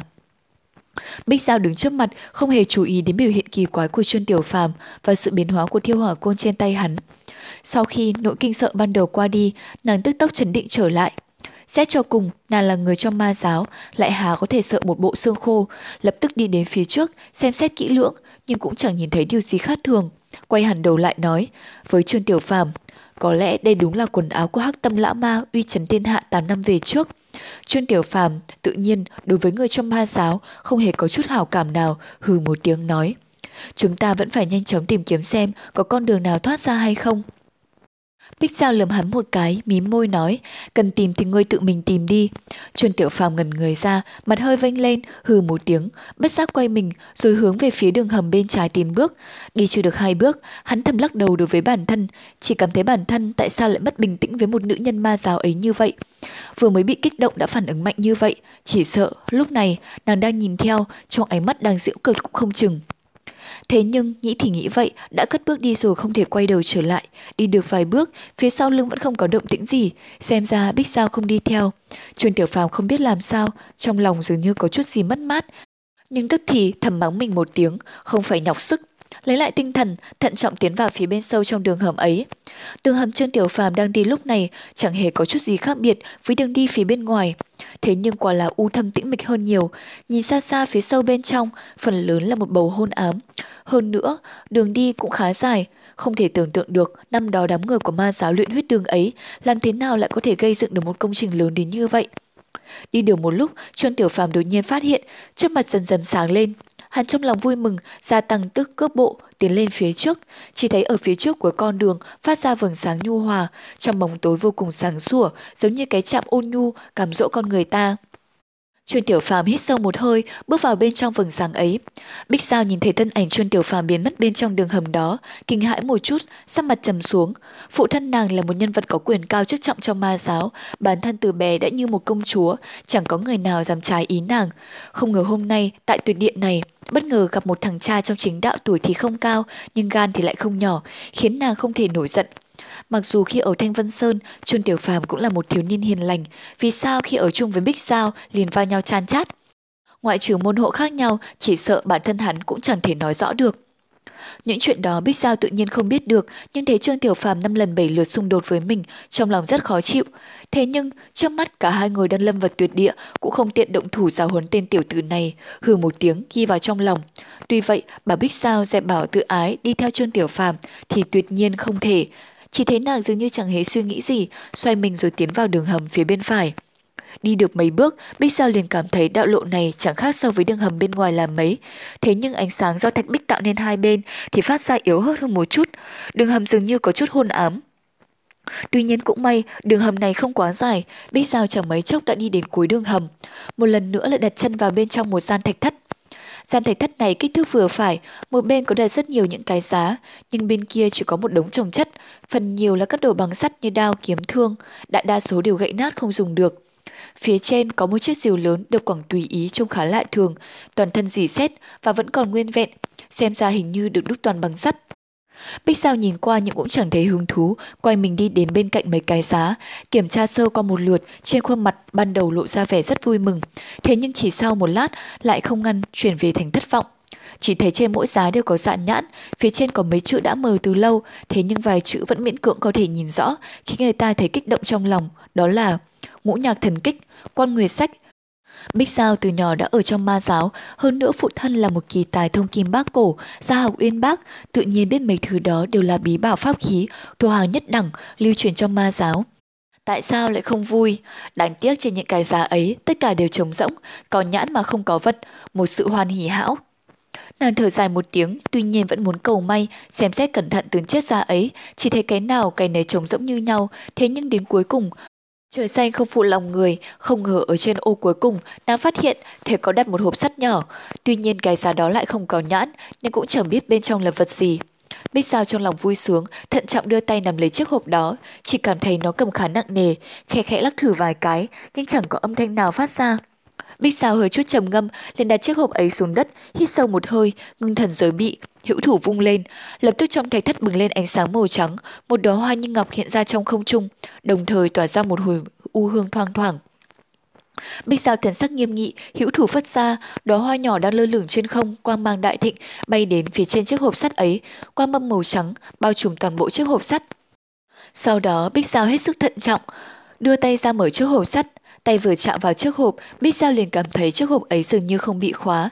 Nàng nhíu mày, cho mắt vô cùng cảnh giác, bấm chặt vào khe hở, nghiến răng mở chiếc hộp sắt ra. Chỉ nghe thấy tiếng một cách khẽ vang lên, vẫn chưa trông thấy rõ vật gì bên trong chiếc hộp sắt, một luồng hắc khí xông ra, Bích Giao gần như khuôn mặt biến sắc, gần giống như điện giật ngã lăn ra, nhưng đóa hoa đỏ màu trắng phía bên trên hộp sắc tức thì lao xuống, hắc khí ngay lập tức bị bạch quang bao phủ, kích động mấy lần tuy nhiên không thể thoát ra được. Giây lát sau thì thấy hắc khí dần dần co lại và đóa hoa nhỏ trắng như ngọc ấy dần dần chuyển thành màu đen. Không ngờ nó đã hút lấy hắc khí ấy. Ngay sau khi hắc khí hoàn toàn tiêu tán, Bích Giao đợi một lát rồi mới tiến lại. Nàng ngưng thần nhìn về hướng đó hoa nhỏ của mình. Nó vốn dĩ là kỳ bảo, thương tâm kỳ hoa, do phụ thân nàng phí bao nhiêu tâm huyết chế tạo riêng cho nàng. Lúc này cánh hoa vốn như bạch ngọc đã hoàn toàn biến thành màu tím đen, trông có đến mấy phần hung dữ. Bích Giao mặt mày biến sắc, nói nhỏ, cổ thi độc. Hắc tâm lão quỷ quả thật là tim đen nên mới luyện ra thứ quỷ quái này. Nàng vừa thấp giọng chủ rủa ma giáo tiền bối hắc tâm lão nhân, vừa nhìn vào trong chiếc hộp sắt, Lòng hộp đơn sơ chỉ chứa đựng một vật, là một cái chuông nhỏ vẫn còn nguyên vẹn, như thứ dùng cho cúng bái, chỉ là vàng óng một màu. Bích Giao ngây người ra, không tưởng rằng bên trong chiếc hộp sắt này thiết kế chất kịch độc có hiếm có là củ thi độc, chỉ để bảo vệ cái chuông nhỏ kia. Nàng nhìn tới nhìn lui vẫn không thấy gì quái lạ, trầm ngâm một lúc rồi từ từ đưa tay ra cầm lấy cái chuông nhỏ kia lên. Đinh đang. Một âm thanh trong trẻo vang lên như vọng ra từ lòng người, vang vọng khắp nơi ở trong thạch thất bí mật và yên tĩnh của 800 năm này. Bích Giao cầm cái chuông lên, thấy quả lắc bên trong làm rất tinh xảo, một sợi dây sắt rất nhỏ thòng xuống từ nóc chuông, mỗi lần rung lên, quả lắc nhẹ nhẹ đánh vào thân chuông, âm thanh từ đó mà ra. Đinh đinh đang đang, nhìn ở nơi mắt Bích dao đầy vẻ thích thú, đúng là tâm tình thiếu nữ, những thất vọng khi nãy đã tan biến khá nhiều. Lúc này nàng đang xem xét kỹ lưỡng cái chuông đó. Quả thật không có gì khác lạ, nhìn rất giống một cái chuông nhỏ bình thường được làm tinh xảo mà thôi. Nhưng mà hắc tâm lão nhân đem cất giấu cẩn thận và bí mật thế thì cái chuông này tất có chỗ diệu dụng. Để khi rời khỏi nơi đây rồi sẽ hỏi phụ thân sau. Bích Giao nghĩ đến chuyện đó thì quyết định vậy, nhưng càng nhìn cái chuông nhỏ thì càng thấy thích. Nàng liền bồn nó vào bên hông, khi chuyển động thân mình quả nhiên phát ra từng đợt âm thanh trong trẻo rất vui tai. Bích Giao với ý vô cùng, cứ gật gừ không ngớt. Sau đó nàng kiểm tra qua gian thạch thất lần nữa, sao không có thu hoạch nào khác, thậm chí cả những đống phế vô dụng đầy bụi bặm nàng cũng xem qua, vẫn không có vật gì đáng chú ý để từ đó tìm ra lối thoát. Sau một lúc bận rộn tra xét, Bích Giao từ từ đứng lên, nhìn qua phía tên tiểu tử khờ kia xem tình huống thế nào. Trước khi đi ra phía trước của thạch thất, nàng còn quay đầu nhìn lại lần cuối. Chỉ thấy bên trong thạch thất, mọi vật vẫn lộn xộn. đúng đồ phế dụng nàng đã lục lọi qua cũng trở nên hỗn loạn. Các loại binh khí nằm rải rác trên đất, ngay ngọn búa lớn, nàng cũng tùy ý quăng ở góc tường. Sau đó nàng bước ra khỏi gian thạch thất, Chuyên tiểu phàm khi nãy đi vào đường hầm bên trái, so với đường hầm bên phải mà Bích Giao đi coi bộ dài hơn. Bích Giao đi một hồi thì thấy ánh sáng mập mờ nhưng không nhìn được rõ tình huống bên trong. Thế nhưng không hiểu sao, ngay cả một chút động tĩnh cũng chẳng có, trong lòng nàng cảm thấy có chút lo lắng. Ở nơi mờ mịt để những thứ cổ quái tàn nhẫn này, quỷ dị khó lường, có thể nào... Nàng bước nhanh hơn theo tiềm thức, đi vào trong gian thạch thất nọ, nhìn kỹ một lượt rồi thấy yên lòng, chỉ thấy Trương Tiểu Phàm đứng giữa gian thạch thất, nhìn lên trên vách đá, ngẩn ngơ xuất thần.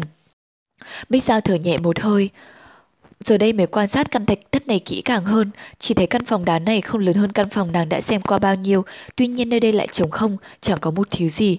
Thế nhưng trên tường đá cứng rắn của thạch thất lại khắc chi chít đầy chữ. Trương Tiểu Phàm lúc này đang cau mày xem cẩn thận những văn tự ấy. Bích Giao cho mày lại, tiến về phía trước nhìn xem, tức thì lộ nét vui mừng trên mặt, chỉ thấy ở phần đầu của đoạn văn tự khắc trên đá là hai chữ lớn. Thiên thư, thiên thư, đây là thiên thư á. Bích Giao không nhịn được reo lên mừng rỡ, chuyên điều phàm rung động thân mình, lúc này phát giác Bích Giao đã đến bên cạnh mình, thế nhưng hắn tự hồ chỉ chú ý đến lời nói vừa rồi của nàng. Thiên thư, có biết thiên thư là thứ gì ư? Bích Giao nhìn hắn chằm chằm, nói, ta làm sao lại không biết thiên thư này là kinh điển thành giáo của bọn ta. Tương truyền từ xưa tới nay, tất cả thần thông đại pháp của đệ tử thành giáo đều là từ thiên thư này mà lĩnh ngộ ra cả. Toàn thân Trương Tiểu Phàm lại rung động lần nữa, trên mặt lộ rõ vẻ mâu thuẫn lầm mê, xoay đầu nhìn chòng chọc vào chỗ khác trên tường. Hơn nữa cả buổi mới nói lầm bẩm rằng, không thể nào, không thể nào được. Sắc mặt Bích Giao chìm xuống nói, đây là kinh điển của bọn thánh giáo ta, đây là điều tối mất của đạo ta, không phải ngươi nói bọn ta là tà ma ngoại đạo ư, thế sao giờ lại coi trộm. Trương Tiểu Phàm tự hồ không nghe những lời đó, trong mắt chỉ có những chữ khác trên tường. Thiên thư đệ nhất quyển, phù tiên địa tạo hóa, cái vị hỗn độn chi thời, mông muội vị phân, nhật nguyệt ký huy, thiên địa hỗn kỳ thể, khuếch nhiên kỳ biến, thanh trọc nãi trần, thiên địa sở dĩ năng trường giả cửu giả, dĩ kỳ bất tự sinh, cố năng trường cửu, nhìn thiên địa vạn vật, giai hữu kỳ tướng, chúng sinh trầm mê, hoặc vu ngã tướng, nhân tướng, chúng sinh tướng, thọ giả tướng, dị vi chúng tướng cố, tâm sinh tam độc, tam cụ, tam khủng bố, bất khả cữu hĩ. Thiên tượng vô hình, đạo bao vô danh, thị cố thuyết vô ngã, vô nhân vô chúng sinh, vô thọ giả, tức đạt quang minh, chỉ nhất chánh đạo, nội thể tự tính, thiên địa dĩ bổn vi tâm giả dã, cố động tức địa trung, nãi thiên địa, chi tâm kiến dã. Cố vô thật vô hư dã, cố thiên địa nhậm tự nhiên, vô vi vô tạo dã, cố vật bất cụ tồn, tắc bất túc bị dã tai. Bích Giao hứa một tiếng vốn tưởng phát giận nhưng lại thay đổi ý niệm, không nói thêm gì nữa, rồi cũng nhìn lên tường xong chỉ đọc được mấy câu thì đầu óc choáng váng nên ngược lại, lấy làm bội phục chuyên tiểu phàm. Không ngờ những văn tự khô khan thế này mà hắn vẫn nuốt nổi. Nhưng khi xoay đầu nhìn Trương Tiểu Phàm thì lầy bầy giật mình. Chỉ thấy trên mặt hắn đầy vẻ mâu thuẫn, lầm mê thống khổ, nguyên cả người cứ run lên nhẹ nhẹ. Cảm giác quỷ dị không thể nói được. Thật ra, nếu đổi lại là một người nào khác, chỉ sợ không có được tình cảnh kích động như Trương Tiểu Phàm vào lúc này. Cái gọi là thiên thư, kinh điển của ma giáo, cái đoạn gọi là tổng cương của văn tự, mà ở trong mắt Trương Tiểu Phàm, cứ từng chữ, từng chữ như những nhát đao đâm thẳng vào lấy đồng của hắn. Thậm chí so với lúc nhỏ khi hắn phát hiện sự tương phản rõ ràng giữa pháp môn tu chân của Thanh Vân môn đạo gia và đại phạm bàn nhược, pháp môn tu tập của Phật môn do phủ trí truyền thụ, theo hắn thì sự kích động mãnh liệt này còn hơn cả trăm lần. Trong đoạn văn tự kia, hắn đột ngột phát hiện ra, lúc nhỏ, hắn nghĩ thầm rằng pháp môn tu chân đạo, Phật hai nhà vốn hoàn toàn khác biệt, song giờ đây tự chung hình như đều dẫn đến cùng một cảnh giới. Mặc dù là vậy, hắn vẫn thấy sửng sốt, song không thể tiếp nhận được, nhưng khi đọc tiếp xuống dưới thì sắc mặt hắn từ từ tái ra bởi vì từ trong cái gọi là thiên thư, kinh điển của ma giáo mà hắn phát hiện ra một bí mật to lớn. Tất cả thần thông dị pháp trong ma giáo vô cùng đặc dị, thế nhưng về căn bản đều từ trong thiên thư này cả. Đạo gia giảng giải nghiên cứu về bản thân, chế ngự tự nhiên tạo hóa, Phật môn chú trọng tới thể ngộ tính, nhưng trong thiên thư dường như lại động chạm đến tất cả các khía cạnh, vừa có tư tưởng đạo gia lại cũng bao hàm cả Phật môn. Nếu là người khác như tỷ bích sao, nhìn những văn tự ấy chẳng có khái niệm gì, luôn nghĩ rằng đó là đại thần thông do tổ sư của mình lưu lại. Thế nhưng dưới mắt của Trương Tiểu Phàm, người duy nhất trên thế gian thông hiểu chân pháp của cả hai nhà đạo Phật, sự việc này lại vô cùng kinh hãi. Một ý nghĩ từ trước đến nay chưa từng có, cứ lởn vòn mãi không thôi, xoắn tít trong đầu hắn. Cuối cùng thì cái gì là đúng đây? Hắn không tự chủ được tiếp tục xem, sắc mặt nhợt nhạt, tâm tư kích động, tỏ rõ ham muốn hiểu biết một cách cuồng nhiệt và kỳ dị. Chỉ lờ mờ cảm thấy một sự bí mật to lớn đang ở ngay trước mắt mình. Thế nhưng Thủy Trung lại không tìm ra, không nhìn thấy thì lại càng lôi kéo bản thân chạy theo mục đích ấy.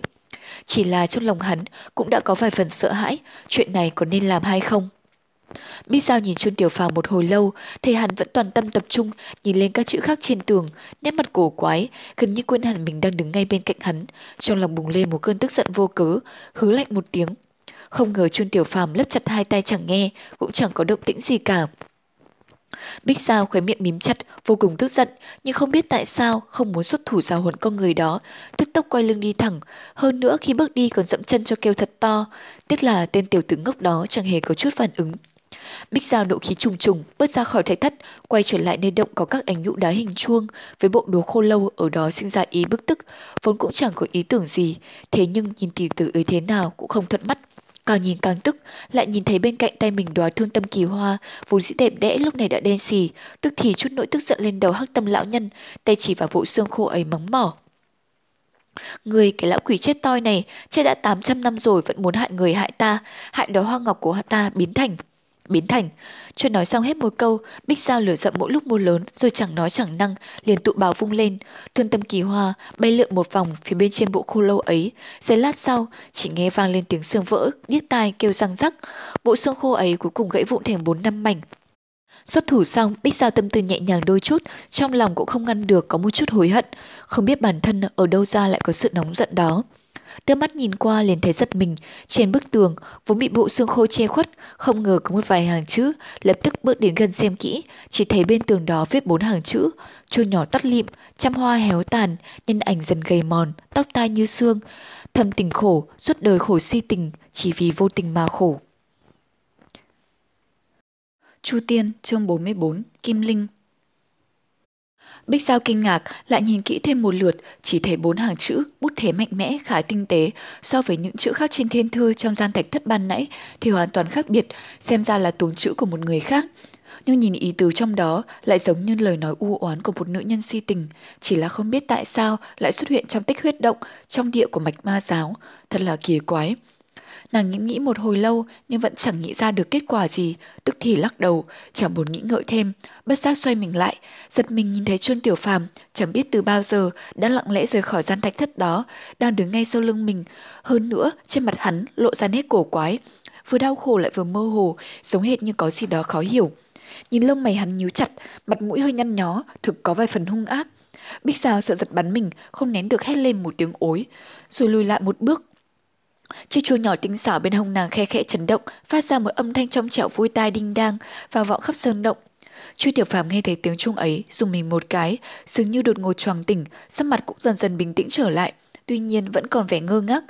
Ban nãy, đúng lúc hắn đang ở trong gian thạch thất, nghĩ ngợi miên man về thiên thư, đột nhiên thiêu hỏa côn bên tay như bừng tỉnh, tỏa ra ánh sáng. Cái cảm giác băng lạnh ấy gần như ngay lập tức lan khắp toàn thân hắn. Sau đó, hắn dường như bước đi một cách vô thức.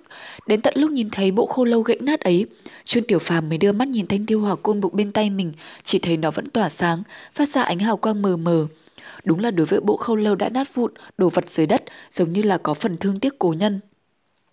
Trương Tiểu Phàm không hiểu tại sao bản thân đột nhiên có thể có ý nghĩ đó, nhưng nhìn bộ khâu lâu ấy, trong thâm tâm hắn quả thật cũng có chút thương cảm.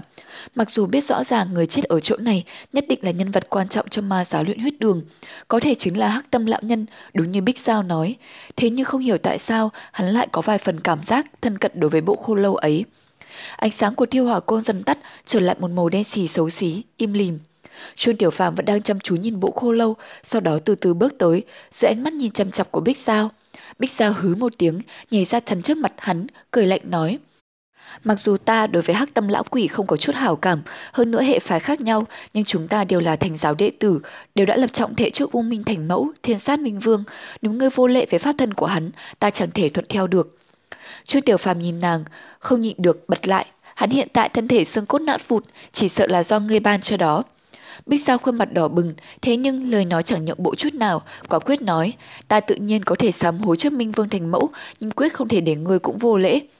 Trương Tiểu Phàm nhìn nàng bất chợt nói, ta không có ý định đó. Bích Giao ngây người, nhìn hắn sắc mặt hiền lành, tịnh không có chút kiều hận, chỉ cảm thấy rằng thiếu niên thanh văn môn này dường như không giống với phần lớn các nhân sĩ chính đạo, luôn miệng nói chuyện nhân nghĩa đạo đức mà nàng đã từng gặp trước đây. Trong khi nàng đang do dự, bị Trương Tiểu Phàm lách qua bên cạnh người đi tới, nàng lưỡng lự giây lát rồi quay mình nhìn theo hắn.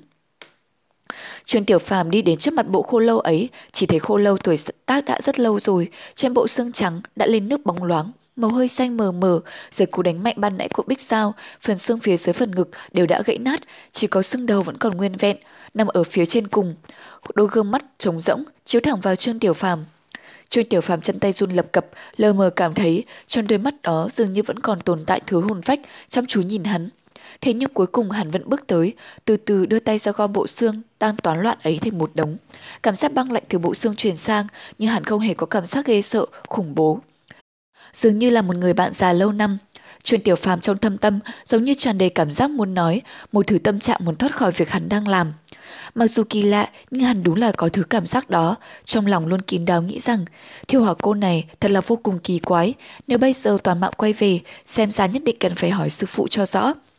Hắn làm xong việc, đang trực đứng thẳng dậy, thì ngay lúc đó, hắn liếc thấy chỗ ban nãy bộ khu lâu ngồi đó. Không ngờ do hắn gom xương lại, dần dần hiện ra dấu tích mấy chữ.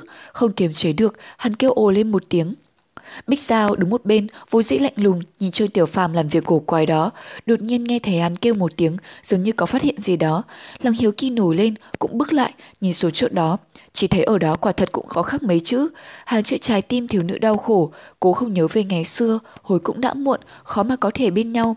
Kim Linh ngân nga, phệ huyết hững hờ cả cuộc đời. Đến câu thứ tư, bút thể mỗi lúc một vô lực, đặc biệt chữ cả ở vị trí thứ ba, chữ viết nguệch ngoạc, gần như không nhận ra được, cuối cùng chỉ là một nét bút, rồi thì dừng lại. Xem ra đến đây, người viết cũng đã không có sức lực để viết tiếp. Trong sơn động, Trương Tiểu Phàm và Bích Giao đều trầm ngâm không nói, cả hai lờ mờ cảm thấy trong mấy hàng chữ này chỉ sợ chứa đựng một câu chuyện tính thương tâm, nữ nhân đau khổ, nam nhân cũng hối hận không nguôi. Trương Tiểu Phàm hơi chút xuất thần, mặc dù chưa hề gặp qua đôi tình nhân vô danh này, thế nhưng không hiểu tại sao, một nghìn năm sau, khi nhìn thấy những dòng tuyệt bút không có chút toan tính này, hắn vẫn có chút đau buồn. Tuy nhiên Bích Sa đứng ở bên cạnh thì lông mày nhíu chặt, mắt dán vào mấy hàng chữ đó, miệng lầm nhầm. Kim Linh Thanh Thủy, phế huyện ngộ, Kim Linh Thanh Thủy, phế huyện ngộ. Kim Linh, thôi đúng rồi, Kim Linh. Nàng hình như đã nghĩ ra chuyện gì đó, hét lên sung sướng, trông rất vui vẻ. Trương Tiểu Phàm bị giật mình bởi tiếng kêu của nàng, ngạc nhiên nói, Kim Linh là sao? Bích Giao dường như vẫn vô cùng hung phấn, mà mày hớn hở nói, đó là Kim Linh phu nhân, ngươi không biết sao? Trương Tiểu Phàm ngây ngô lắc đầu, Bích Giao hứ một tiếng, trừng mắt nhìn hắn rồi vui vẻ nói, Kim Linh phu nhân là đại nhân vật của thành giáo chúng ta một nghìn năm trước, tương truyền bà ấy thông tuệ tuyệt đỉnh, đạo hạnh tinh thâm, có hiểu biết sâu sắc về thành giáo kinh điển thiên thư, một mình sáng lập ra hợp hoan phái trong thành giáo, là nhân vật nữ thu hàng nhất đẳng trong hợp giáo của ta. Trương Tiểu Phàm lập tức chẳng có chút hứng thú, nghe nàng nói thì biết rằng Kim Linh phu nhân là một nhân vật trong ma giáo một nghìn năm trước, dường như rất là lợi hại. Thế nhưng nghe nói bà ta sáng lập ra một hệ phái gọi là hợp hoan, Lý biết rằng lão bà đó không phải là người tốt đẹp gì cả, xem ra Bích Giao có vẻ rất sùng bái cái bà Kim Linh phu nhân nào đó. Trương Tiểu Phàm hừ một tiếng, không muốn nghe tiếp câu chuyện của nàng, quay mình ngắm nghía bộ khô lâu đã được sắp xếp nghiêm chỉnh trở lại, trong lòng xuất hiện một ý nghĩ cổ quái. Xem ra người cũng là một kẻ si tình, có lẽ cũng đã chết vì một nữ nhân nhỉ. Cố nhiên không phải người chết nói với hắn, chẳng qua Trương Tiểu Phàm tự tưởng tượng ra như vậy, không ngờ lại có đến mấy phần cảm tình đối với bộ khô lâu ấy. Bích Giao ở bên cạnh vui thích hồi lâu, tự lẩm bẩm một mình. Không ngờ Kim Linh phu nhân và hắc tâm lão quỷ đáng chết này lại có tình ý. Hừ, nhất định hắc tâm lão quỷ phụ bạc là người vô tình, sống ắt bị xét đánh, chết là đáng kiếp. Cô ăn nói quàng xiên, Trương Tiểu Phàm ở bên cạnh đột nhiên quát to. Bích Giao nghe người ra, nhất thời chẳng nói được gì, một lúc sau mới có phản ứng, tức thì nhìn hắn hồi lâu, ngạc nhiên nói. Người nói cái gì? Trương Tiểu Phàm nói ra khỏi miệng, liền biết rằng mình không phải. Hắn một người trong chính đạo, không ngờ thật kỳ quặc lại mở một biện hộ cho một tên ma giáo hung nhân cùng hung cực ác 800 năm trước. Nếu chuyện này chuyển đến tai sư trưởng Thanh Vân Môn, lập tức sẽ bị trừng phạt rất nặng. Thế nhưng ban nãy cũng không biết tại sao, hắn trong lòng kích động, đột bụt miệng nói ra. Lúc này Bích Giao hỏi ngược lại một câu, xấu hổ chẳng nói được gì. Bích Giao kinh ngạc nhìn hắn, đột nhiên nghĩ đến một việc, tức thì quên luôn Trương Tiểu Phàm, túm lấy cái chuông vàng đang đeo ở bên hông, kích động không ngừng, cười lớn nói. À, cái này hà không phải là hợp hoan linh của Kim Linh phu nhân sao? Trong lúc đang nói, liền cầm cái chuông vàng ấy đưa lên, xem xét kỹ cần, quả nhiên trên thành chuông phía bên trong nhìn thấy ba chữ nhỏ. Hợp hoan linh, Trương Tiểu Phạm thấy Bích Giao gương mặt hết sức vui sướng, chỉ thiếu nước cười rung cả người lên mà thôi. Xem ra nó là thứ pháp bảo vô cùng lợi hại, được nàng ta vô tình lấy được. Trong lòng thấy khó chịu, lạnh lạnh nói, cô tìm được đường ra chưa? Trong mắt Bích Giao chỉ có một chiếc chuông nhỏ xinh xinh đang đứng trước mặt, nàng liền đáp, vẫn chưa. Trương Tiểu Phàm quay đầu sang, lạnh nhạt nói, vậy tốt rồi, cô cứ cầm chiếc chuông vàng ấy đi, rồi chết tại sơn động này nhé. Bích Giao sững người, nghĩ quả nhiên như vậy, bây giờ điều quan trọng hơn cả là cần tìm ra đường thoát cho khỏi chỗ này, lập tức hỏi, ngươi tìm thấy rồi à? Trương Tiểu Phàm khẽ khẽ lắc đầu, hai người nhìn nhau, Bích Giao không cười nữa, nghiêm mặt nói, chúng ta trước hết tìm đường đã. Sinh tử trước mặt, Trương Tiểu Phàm lặng yên gật đầu. Lập tức hai người cùng nhau tìm kiếm chỗ sơn động đó, từng ly từng tí, xem xét mỗi bức tường, mỗi một khe hở. Trương Tiểu Phàm thậm chí bất chấp Bích Sao phản đối kịch liệt, tiến hành kiểm tra một lượt cả hai pho tượng thần ô tôn kính, U Minh Thành Mẫu và Thiên Sát Minh Vương. Thế nhưng cũng chẳng phát hiện ra điều gì. Đến khi bọn họ gặp lại nhau phía trước bộ khô lâu, nhìn thấy đối phương khuôn mặt lộ ra vẻ buồn rầu, sắc mặt ảm đạm. Bích Sao giọng chua chát nói, lẽ nào chúng ta phải chết ở chỗ này sao? Trương Tiểu Phàm cúi đầu, không nhìn rõ sắc mặt hắn ra sao. Bích Giao cũng trầm ngâm, đột nhiên hình bóng của cái chết bao trùm lên tính mạng của hai người trẻ tuổi bọn họ.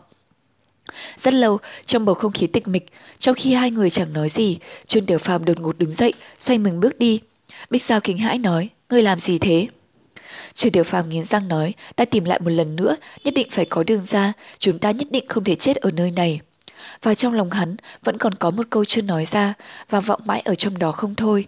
Ta nhất định phải gặp Linh Nhi sư tỷ, dù có chết cũng phải được chôn trên đại trúc phong.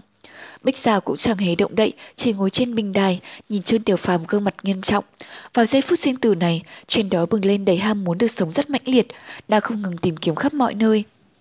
Một lần, hai lần, ba lần, bốn lần, Bích Giao không nhớ rõ Chu Tiểu Phàm quả thật đã ra vào gian thạch thất này bao nhiêu lần, lần nào hắn cũng hoài công vô ích. Thế nhưng hắn không ngờ vẫn chẳng nản lòng, cũng không biết tại sao tính khí hắn cuột cường đến thế, có lẽ ý chí cầu sinh của hắn rất là mạnh mẽ. Hắn liên tục không ngừng tìm kiếm lối ra, liên tục, liên tục. Đến khi cước bộ của hắn bắt đầu loạn choạng, đến khi hắn chẳng còn đủ khí lực, đến khi hắn đi đến bên cạnh Bích Giao, thân hình run run, nặng nề ngã vật xuống đất, hôn mê bất tỉnh. Bích Sao Suzu nhìn coi, lưỡng lượng một lúc rồi bước qua, lần người hắn lại, thăm dò một lượt, biết không đáng ngại, chỉ là hắn mệt mỏi quá độ, lại thêm đói khát cho nên mới ngất đi. Nàng thấy nhẹ nhõm trong lòng, thế nhưng nàng lại đột nhiên ngần người ra, đối với chính mình, ở sâu trong lòng tự hỏi một câu. Ta vì cái gì mà thấy thanh thản, vì sao hắn vô sự, thì ta thở phào nhẹ nhõm. Ý niệm này như tư lửa chớp địa dẹt thoáng qua trong đầu nàng. Nàng nhìn hắn chiều mến, giờ đây trên khuôn mặt non trẻ của thiếu niên này do bị thương, cộng thêm đói khát mà trở nên tiểu tụy, đôi môi khô đến nứt nẻ. Bích Sa nhẹ nhàng đặt hắn xuống, nhìn chăm chăm một lúc lâu, khẽ khẽ nói.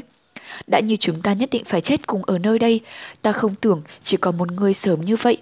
Ít ra còn có người bầu bạn cũng tốt chứ. Nàng bước ra, đi qua cửa động, đến bên cái đầm nhỏ, lấy ít nước rồi trở lại, đem ra chút lương khô, hòa vào nước rồi cho vào miệng chuyên tiểu phàm. Không ngờ Trương Tiểu Phàm có lẽ do hôn mê, ngay cả một chút lương khô cũng không ăn, chỉ là mơ mơ hồ hồ uống một chút nước bên trong túi nước của Bích Giao. Thế nhưng vẫn không hề tỉnh lại. Hơn nửa ngày Bích rộn, Bích Giao cũng thế mệt, nhìn thấy từ tình trạng của Trương Tiểu Phàm hình như đã ổn định lại, nàng cũng từ từ nhắm mắt lại, chìm vào giấc ngủ. Ngủ một giấc không biết bao lâu, đến khi Bích Giao tỉnh lại, phản ứng đầu tiên là nhìn về hướng Trương Tiểu Phàm nằm khi nãy, chỉ thấy hắn yên ổn nằm đó, không chút động đậy, đang ngủ ngon giấc, nên nàng thấy yên lòng, không kìm được nói nhỏ trong miệng một câu, không khác nào một con heo chết. Nói xong cũng không khỏi tủm tỉm cười, hình như tâm tình nàng cũng tốt hơn khi nhìn thiếu niên này, ngay cả cái chết chóc đang đợi phía trước không xa, nàng cũng tạm thời quên mất. Chỉ là nàng đột nhiên phát giác rằng Trương Tiểu Phàm tuy đang ngủ say nhưng sắc mặt lại đỏ lên, có gì đó không phải. Nàng liền đưa tay ra dò xem, vừa đụng vào liền cảm giác rất nóng, tức thì kêu lên một tiếng. Nàng không nghĩ nổi rằng Trương Tiểu Phàm sớm không bệnh, muộn không bệnh, lại ngay lúc này phát sốt. Người trong đạo tu chân nói chung, thân thể tự nhiên cường tráng, lúc thường thì bách bệnh bất sinh, nhưng trường tiểu phàm mấy ngày liền thọ trọng thương, tâm lực hao tổn vô cùng, thân thể cũng bị yếu đi rất nhiều. Cuối cùng thì ở trong tích huyết động, lại không mang thân thể tính mạng đi tìm lối ra, kiệt sức mà ngất đi nên phát sốt.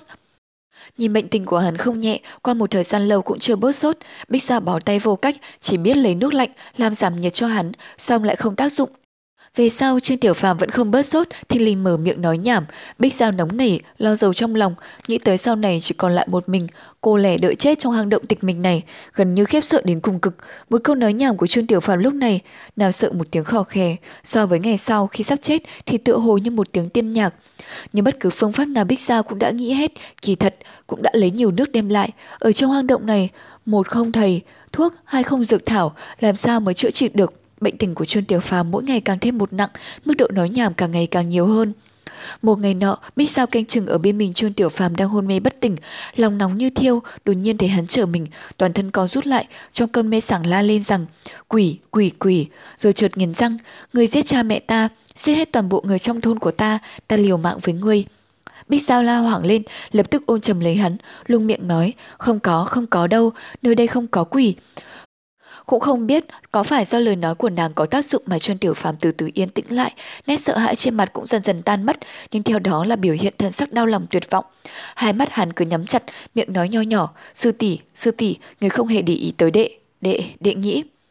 Không thèm để ý tới đệ, Bích Giao ngần người ra, trong lòng bỗng nhiên chua chát, xong cũng không biết dũng khí ở đâu ra, dịu dàng nói: "Không đâu á, sư tỷ đệ ở đây này, không thể nào không để ý tới đệ." Trương Tiểu Phàm nở nụ cười trên mặt tức thì, phảng phất như lúc này là lúc hắn hạnh phúc nhất, miệng không ngừng kêu, sư tỷ, sư tỷ. Bách Giao nhìn gương mặt hạnh phúc nhưng suy nhược của hắn, trong lúc đau ốm thế này, trong lòng nàng có một chút đau khổ thoáng qua. Người con gái được hắn yêu nhớ trong lòng, ngay cả khi hoàn toàn bất tỉnh, cũng không quên được vị sư tỷ này rốt cuộc là người như thế nào.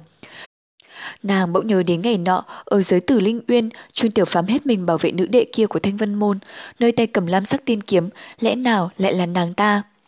Bích Giao cao mày, nàng nhớ rất rõ, người con gái đó có một gương mặt tuyệt đẹp, nói là khuynh quốc khuynh thành, cũng không phải là quá, đâu lại gì Trương Tiểu Phàm mình nàng ta mà điên đảo thần hồn. Chỉ là dù là Bích Giao có thông minh như thế nào đi nữa, tự nhiên cũng không thể biết được người mà Trương Tiểu Phàm không lúc nào quên đó là Điền Linh Nhi, hiện đang ở tại Đại Trúc Phong trên núi Thanh Vân. Suốt ngày hôm đó, Bích Giao luôn túc trực bên mình Trương Tiểu Phàm. Từ những lời nói nhảm mà biết được sự việc của hắn, nàng biết hắn sinh ra tại một nơi gọi là Thảo Miếu Thôn, để biết thảm họa diệt thôn đáng sợ kia. Cũng biết được người con gái hắn thương nhớ trong lòng là sư tỷ của hắn ở Đại Trúc Phong. Bất quá nàng không chắc là vị sư tỷ kia có phải là thiếu nữ tay cầm lam sắc tiên kiếm hay nọ hay không thôi. Chỉ là ở những ngày gần đây chăm sóc cho Trương Tiểu Phàm, chính bản thân Bích Gia cũng cảm nhận được rằng nàng đối với thiếu niên này có một chút cảm giác kỳ lạ. Mỗi ngày nhìn thấy dung nhan tiểu tụy của hắn đối với nàng như là một cách giết thời gian duy nhất. Nàng thường thường ngưng đạo nhìn hắn rất lâu rất lâu mà chưa từng nghĩ qua ở trong căn phòng đá bên kia còn có ma giáo kinh điển kỳ thư, thiên thư. Có lúc sau khi nàng nghỉ ngơi bên Trương Tiểu Phàm, chậm chậm bước đi đến nơi Kim Linh phu nhân để lại văn tự, nhìn xem cả nửa ngày. Sau đó run run nói, phu nhân, người xưa trong giáo truyền lại, phu nhân, người từng dạy rằng thế gian nam nhân đều là kẻ phụ lòng, Điều này người cũng thấy đó, nam nhân gọi là Trương Tiểu Phàm này thực ra rất mực si tình. Ở trong hang núi lặng yên này, không ai hồi đáp lời nàng, chỉ là trong lúc nàng chuyển mình, cái chuông vàng nho nhỏ kia phát ra tiếng chuông trong trẻo vui tai. Ở bên cạnh nàng, trong lòng hang động nhẹ nhàng vang lại, như thuật lại chuyện gì. Hình như ở trong bóng tối, một đôi mắt dịu dàng, một làn u hồn cuốn quýt chưa tan, chầm chầm nhìn bọn họ, giang dịt lấy bọn họ. Chu Tiên chương 45 Đau thương Kể từ lần nói mê đó, không biết là do thân thể Trương Tiểu Phàm vốn khỏe mạnh hay là sự chăm sóc của Bích Sao có hiệu quả, cơn sốt kéo dài liên tục của Trương Tiểu Phàm từ từ giảm đi. Trương Tiểu Phàm nhờ vậy dần dần khôi phục thần trí, người cũng tỉnh lại, bất quá bệnh tình quả thật không nhẹ, đa phần vẫn còn phải nằm yên nghỉ ngơi. Một ngày nọ, Bích Sao rảnh rỗi đi tới đi lui trong lòng động, cuối cùng lại đi về về bốn câu nói của Kim Linh phu nhân lưu lại, cẩn thận nhìn xem, không khỏi khe khẽ thở dài. Trương Tiểu Phàm ngồi cạnh không nhịn được hỏi, cô thở than cái gì thế? Bích Giao hướng một tiếng, bảo, ta thấy buồn cho phu nhân, người tái sắc vẹn toàn như vậy, mà bị tên nam nhân xấu xa của môn phái ta phụ dẫy, một đời đau khổ, mới thấy trên đời, biết thế nào là đủ. Trương Tiểu Phàm bật cười khan, Bích Giao chú tâm, nhìn mấy câu thoại đó, đột nhiên kêu ôi chao. Lên một tiếng, phát hiện ra một chỗ kỳ quái, từ cuối cùng, trong câu cuối cùng của bốn câu đó là khổ. Chữ khẩu ở dưới góc dưới, không ngờ ăn sâu vào trong khác hẳn chữ khác. Mắt cô đảo quanh một lượt, tự hồ lập tức nghĩ ra điều gì đó, lấy cái chuông đeo bên hông ướm thử, quả nhiên vừa khít, không nhịn được reo lên một tiếng. Trương Tiểu Phàm đằng sau lấy làm lạ hỏi, gì thế? Bích Giao quay đầu về phía hắn, cười mà nói, có cách thoát rồi. Trương Tiểu Phàm kinh ngạc, lập tức lấy lại tinh thần, vui vẻ hỏi, thật chứ? Bích Giao cầm cái chuông đặt vào hốc, không thể có phản ứng nào, rồi đột nhiên thấy nó xoay chuyển tà hữu. Một khắc sau, trong thạch động vang lên tiếng ầm ầm, vách đá chấn động. Bích Giao kinh hoàng, tóm lấy cái chuông, vội vã lùi lại, chỉ nghe một tiếng ầm rất lớn. Một lớp vách đá vốn nguyên lành chợt sập xuống, làm lộ ra một lớp nữa. Bên trên có khắc văn tự giống như thiên thư trong nội thất. Trương Tiểu Phàm mới đầu vui sướng, nhưng sau đó xem xét kỹ tại hiệu vách đá đó, sắc mặt lại dần dần xấu đi, có vẻ như cơ quan này được thiết lập chỉ vì Kim Linh phu nhân muốn giấu những văn tự trên vách đá, không hề có đường ra, trong một lúc cảm thấy buồn vã thất vọng vô cùng. Tuy vậy Bích Giao lại ngưng thần nhìn kỹ văn tự trên vách đá, thứ do Kim Linh phu nhân lưu lại, cất giấu kỹ thế này nhất định không phải vật tầm thường. Một lúc lâu, trên mặt cô thần sắc âm tình bất định, nhưng phần lớn là cảm thám. Nhỏ giọng nói, nguyên lai like đây là si tình chú. Trương Tiểu Phàm bên cạnh mất kiên nhẫn, bước lại nhìn, chỉ thấy những câu đầu như sau.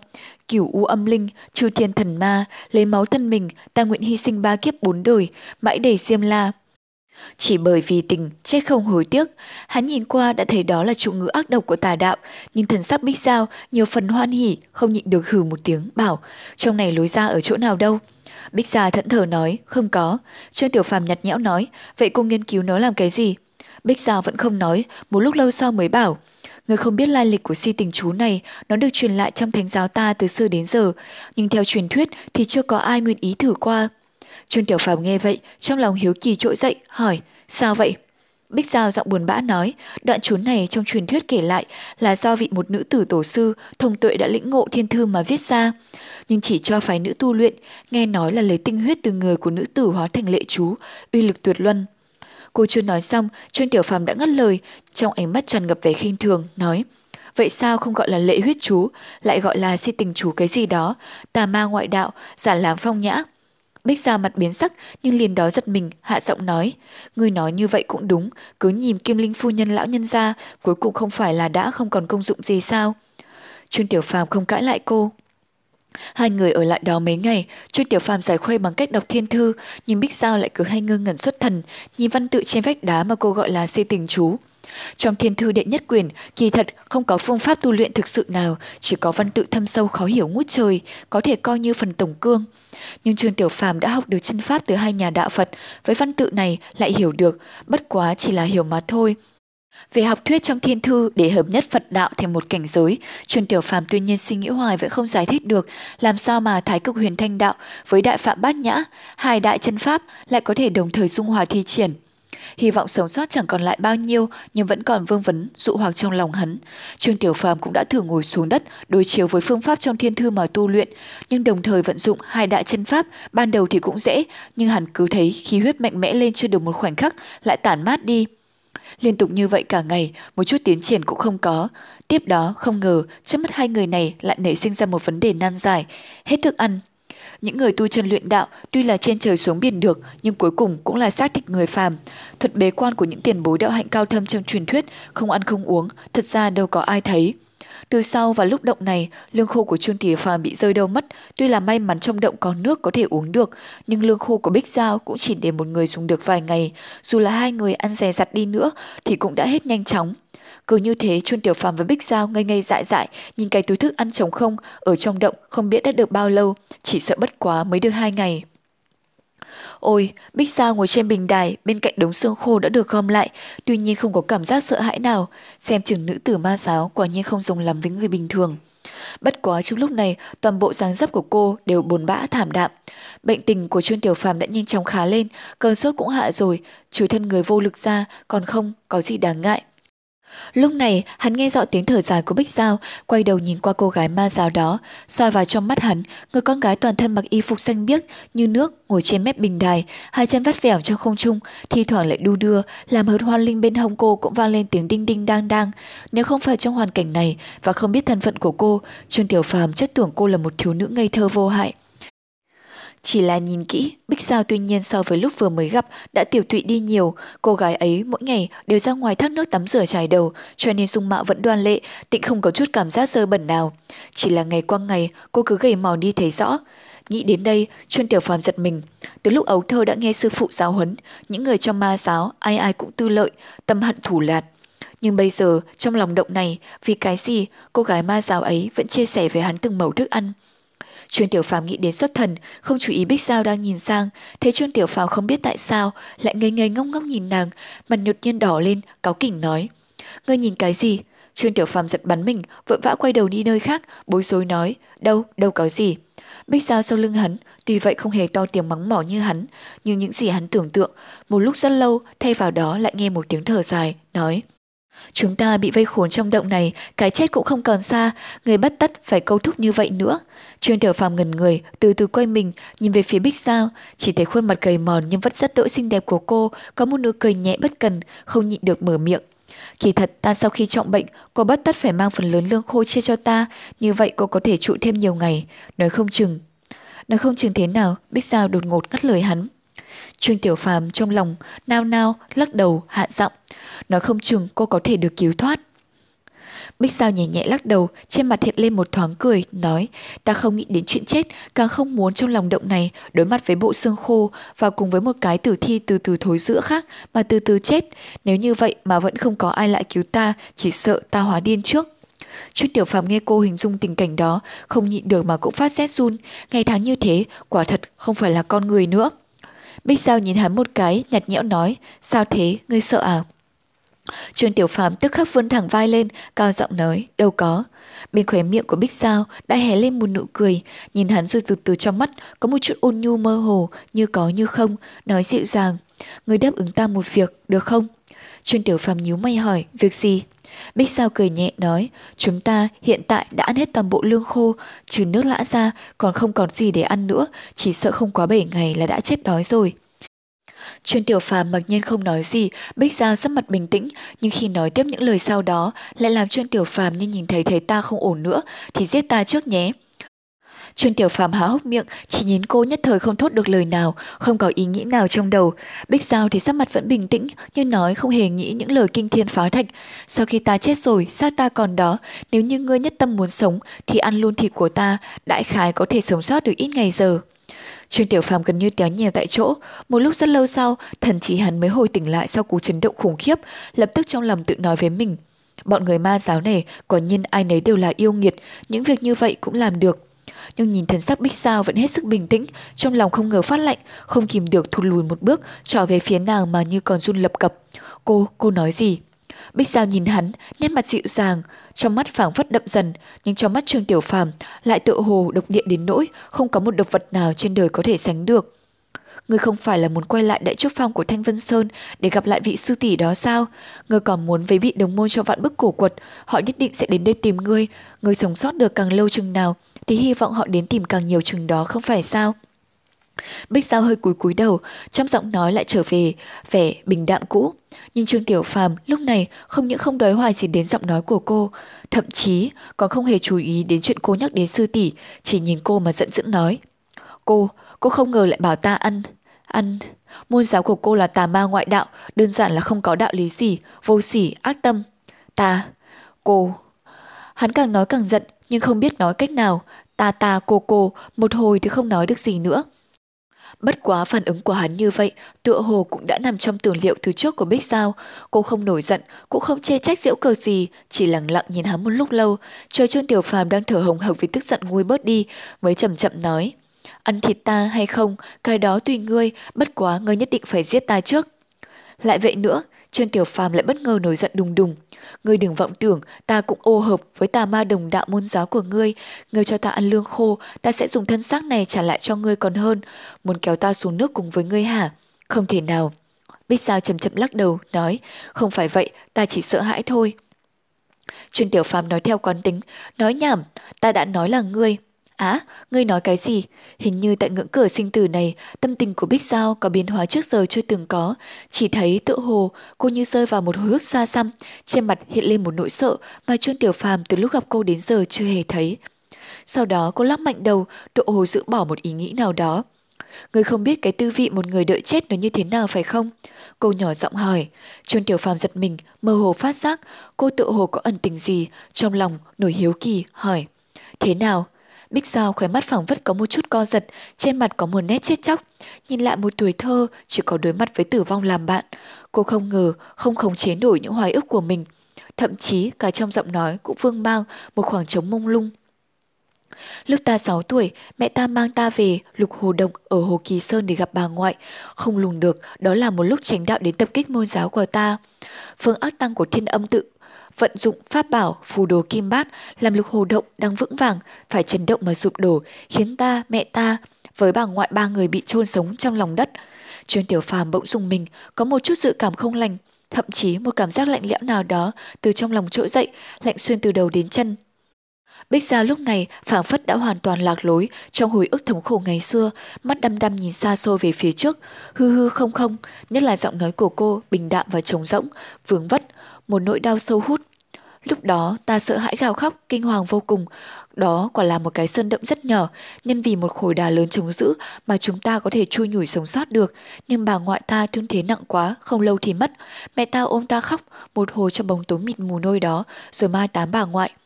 Chúng ta bị vùi sâu trong lòng đất, trừ những giọt nước động từ nham thạch nhỏ xuống, chung quanh chỉ thấy toàn nham thạch lạnh lẽo. Ta sợ quá, nhưng mẹ ta một mực khuyên nhủ, tiểu giao đừng sợ, nhất định rồi phụ thân sẽ đến cứu chúng ta. Trương Tiểu Phàm lúc này ngưng thần nín thở, chăm chú lắng nghe, lại mơ hồ có một chút sợ hãi, lạ lùng không nói được, phản phất cảm giác có chuyện gì đó sẽ phát sinh. Nhưng mà cái nơi vĩnh viễn tối tăm đó, cha ta vẫn không hề đến. Ta ở trong lòng động mịt mù, sợ hãi cùng cực, bụng thì lại đói, không ngừng gào khóc. Ta còn nhớ mẹ ta ở bên cạnh thở dài, ôm ta thật chặt vào lòng, không ngừng thù thỉ. Tiểu Giao đừng sợ, Tiểu Giao đừng sợ, mẹ không để cho cái gì xảy ra với con đâu, cha con nhất định sẽ lại cứu chúng ta mà. Sắc mặt Bích Giao từ từ biến thành màu trắng thảm, nhưng vẫn nói tiếp. Nhưng mà cha ta vẫn chưa đến, ta thì đói đến mức không thể làm gì được nữa, chỉ mãi nhìn mẹ mà đói khóc đòi ăn. Mẹ ta tìm kiếm trong động hết lần này đến lần khác nhưng vẫn không tìm được thứ gì. Rồi sau đó ta đói quá, khóc đến nỗi kiệt sức, chỉ nằm trong lòng mẹ mà rên gì. Đột nhiên có một lần mẹ ta tìm được một miếng thịt. Chuyên tiểu phàm, tựa hồ cùng lúc với lời nói của Bích Giao, thân mình cô run lên, ta đói quá rồi, cái gì cũng chẳng chú ý đến nữa, ăn liền, sau đó hình như thư thái nằm xuống, ngủ thiếp đi, hình như lúc đó mẹ ta cười nói trong bóng tối, cứ như vậy, mẹ ta cứ cách một thời gian lại tìm cho ta một tiếng thịt. Ta, ta nhờ vậy mà sống sót, nhưng mẹ ta thì nghe giọng càng ngày càng yếu ớt. Cuối cùng một ngày, ta gọi mẹ, bà không hề đáp lại. Từ đó về sau, ta còn lại trong bóng tối, một mình chờ chết. Bích Giao chậm chậm quay đầu, nhìn chăm chăm Trương Tiểu Phàm. Trương Tiểu Phàm bị ánh mắt cô chiều đến chết, không đừng được, sợ run lên. Ngươi có biết cái tư vị một mình chờ chết không? Ngươi có hiểu cái khí vị khi mà thi thể của mẹ bên cạnh ta từ từ thối giữa không? Ngươi có biết sống một mình trong nỗi lo sợ khủng khiếp, vĩnh viễn không nghe một âm thanh nào xung quanh, nói như thế nào không? Mỗi câu hỏi của cô, Trương Tiểu Phàm toàn thân lại run bắn lên một lượt. Bích Giao trở nên trầm mặc, Trương Tiểu Phàm liền cảm thấy không khí nặng nề không thở nổi.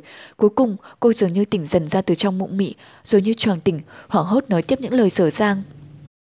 Cuối cùng có một ngày, đột nhiên trên trần động dọi xuống một luồng ánh sáng, ta hoảng sợ kêu to, trốn vào góc tối tăm nhất. Sau đó, ánh sáng ấy càng lúc càng tăng, lỗ hổng trên cao càng lúc càng to, ta nghe tiếng cha gọi to, tên và mình và mẹ. Rồi tiếp đó thấy cha nhảy xuống, đứng trước mặt ta. Ông ấy không hề nhìn ta trước mà nhìn mẹ ta, lúc ánh sáng mới lóe lên, ta chỉ chú ý lên phần phía trên, không ngờ quên mất không nhìn mẹ. Ta còn, nhiều lúc đó, ta bị cha che khuất, không thấy được thi thể của mẹ, nhưng thấy rõ ràng cha thân hình run lên một lượt rồi cả người dường như hoa đá. Sau đó tiếp tục thấy Thanh Thúc Thúc, Bạch Hổ Thúc Thúc và Huyền Vũ Thúc Thúc, nơi gót nhảy xuống, ai ai cũng đều bàng hoàng tại chỗ, không hề động đậy một cái. Ta đột nhiên hoảng sợ, thậm chí so với lúc đợi chết trong bóng tối còn sợ hãi hơn. Ta gọi nhỏ, cha. Cha ta chậm chạp quay lại, ba vị thúc thúc làm thành một hàng, đứng sau lưng ông, che mất thi thể mẹ ta. Ta vẫn không thể nhìn thấy mẹ, ta hỏi nho nhỏ, cha ơi, mẹ sao vậy? Trương Tiểu Phàm thấy rõ ràng, Bích Gia lúc này mỗi một lời nói ra, thân mình lại rung lên một lượt, phảng phất như chính đứa là bé gái, đang đứng trước mặt hắn mà cất lời hỏi. Cha không nói lời nào với ta, nhưng sắc mặt rất đáng sợ. Ta dù nhỏ tuổi, nhưng ta biết, ta biết. Lúc đó, ông ta thật sự muốn giết chết ta, muốn giết chết đứa con gái do chính mình sinh ra. Nhưng mà ông cuối cùng không hề động thủ, ông đã cứu ta, ôm ta vào lòng mà ly khai sơn động đen tối mịt mùng đó. Ngay trước lúc đi ra, ta len lén nhìn qua bên hông cha mà ngó lại phía sau. Thi thể của mẹ đang được ba vị thúc thúc chôn cất, chỉ lộ ra một cánh tay nhưng không hiểu sao. Cánh tay đó, cánh tay đó, Giọng nói của Bích Giao đột nhiên lặng đi, Trương Tiểu Phóng hoảng hồn nhìn về phía cô, thấy mắt cô trắng toát như chết, hai mắt nhắm chặt, cả người không ngờ cứ thế quỵ xuống đất, không ngờ đã ngất đi. Ý thức của Trương Tiểu Phàm lúc đó mới bừng dậy, vội đỗ lấy cô, chỉ thấy tay chạm vào lạnh ngắt, tựa hồ không còn là người sống. Sau khi hắn khỏi bệnh, thân thể vô lực, cố hết sức đặt Bích dao nằm ngay ngắn trên bình đài. Nhìn khuôn mặt trắng xanh của cô, Trương Tiểu Phàm đột nhiên kinh hoàng hiểu ra, toàn thân hắn từ trên xuống dưới, hoàn toàn bị một cơn lạnh xuyên thấu. Đêm đó, kỳ thật không biết là có phải là đêm hay không, nhưng theo trực giác của Trương Tiểu Phàm thì đã muộn rồi. Bích Giao cứ thế hôn mê, nhưng trong giấc mơ bất thình lình kêu lên những tiếng mẹ, cha. Hai người không ngờ lại đổi vị trí cho nhau, biến thành Trương Tiểu Phàm phải chăm sóc cho cô. Nhưng thấy Bích Giao sâu thẳm trong lòng, chôn giấu những chuyện quá đỗi đau thương đã qua.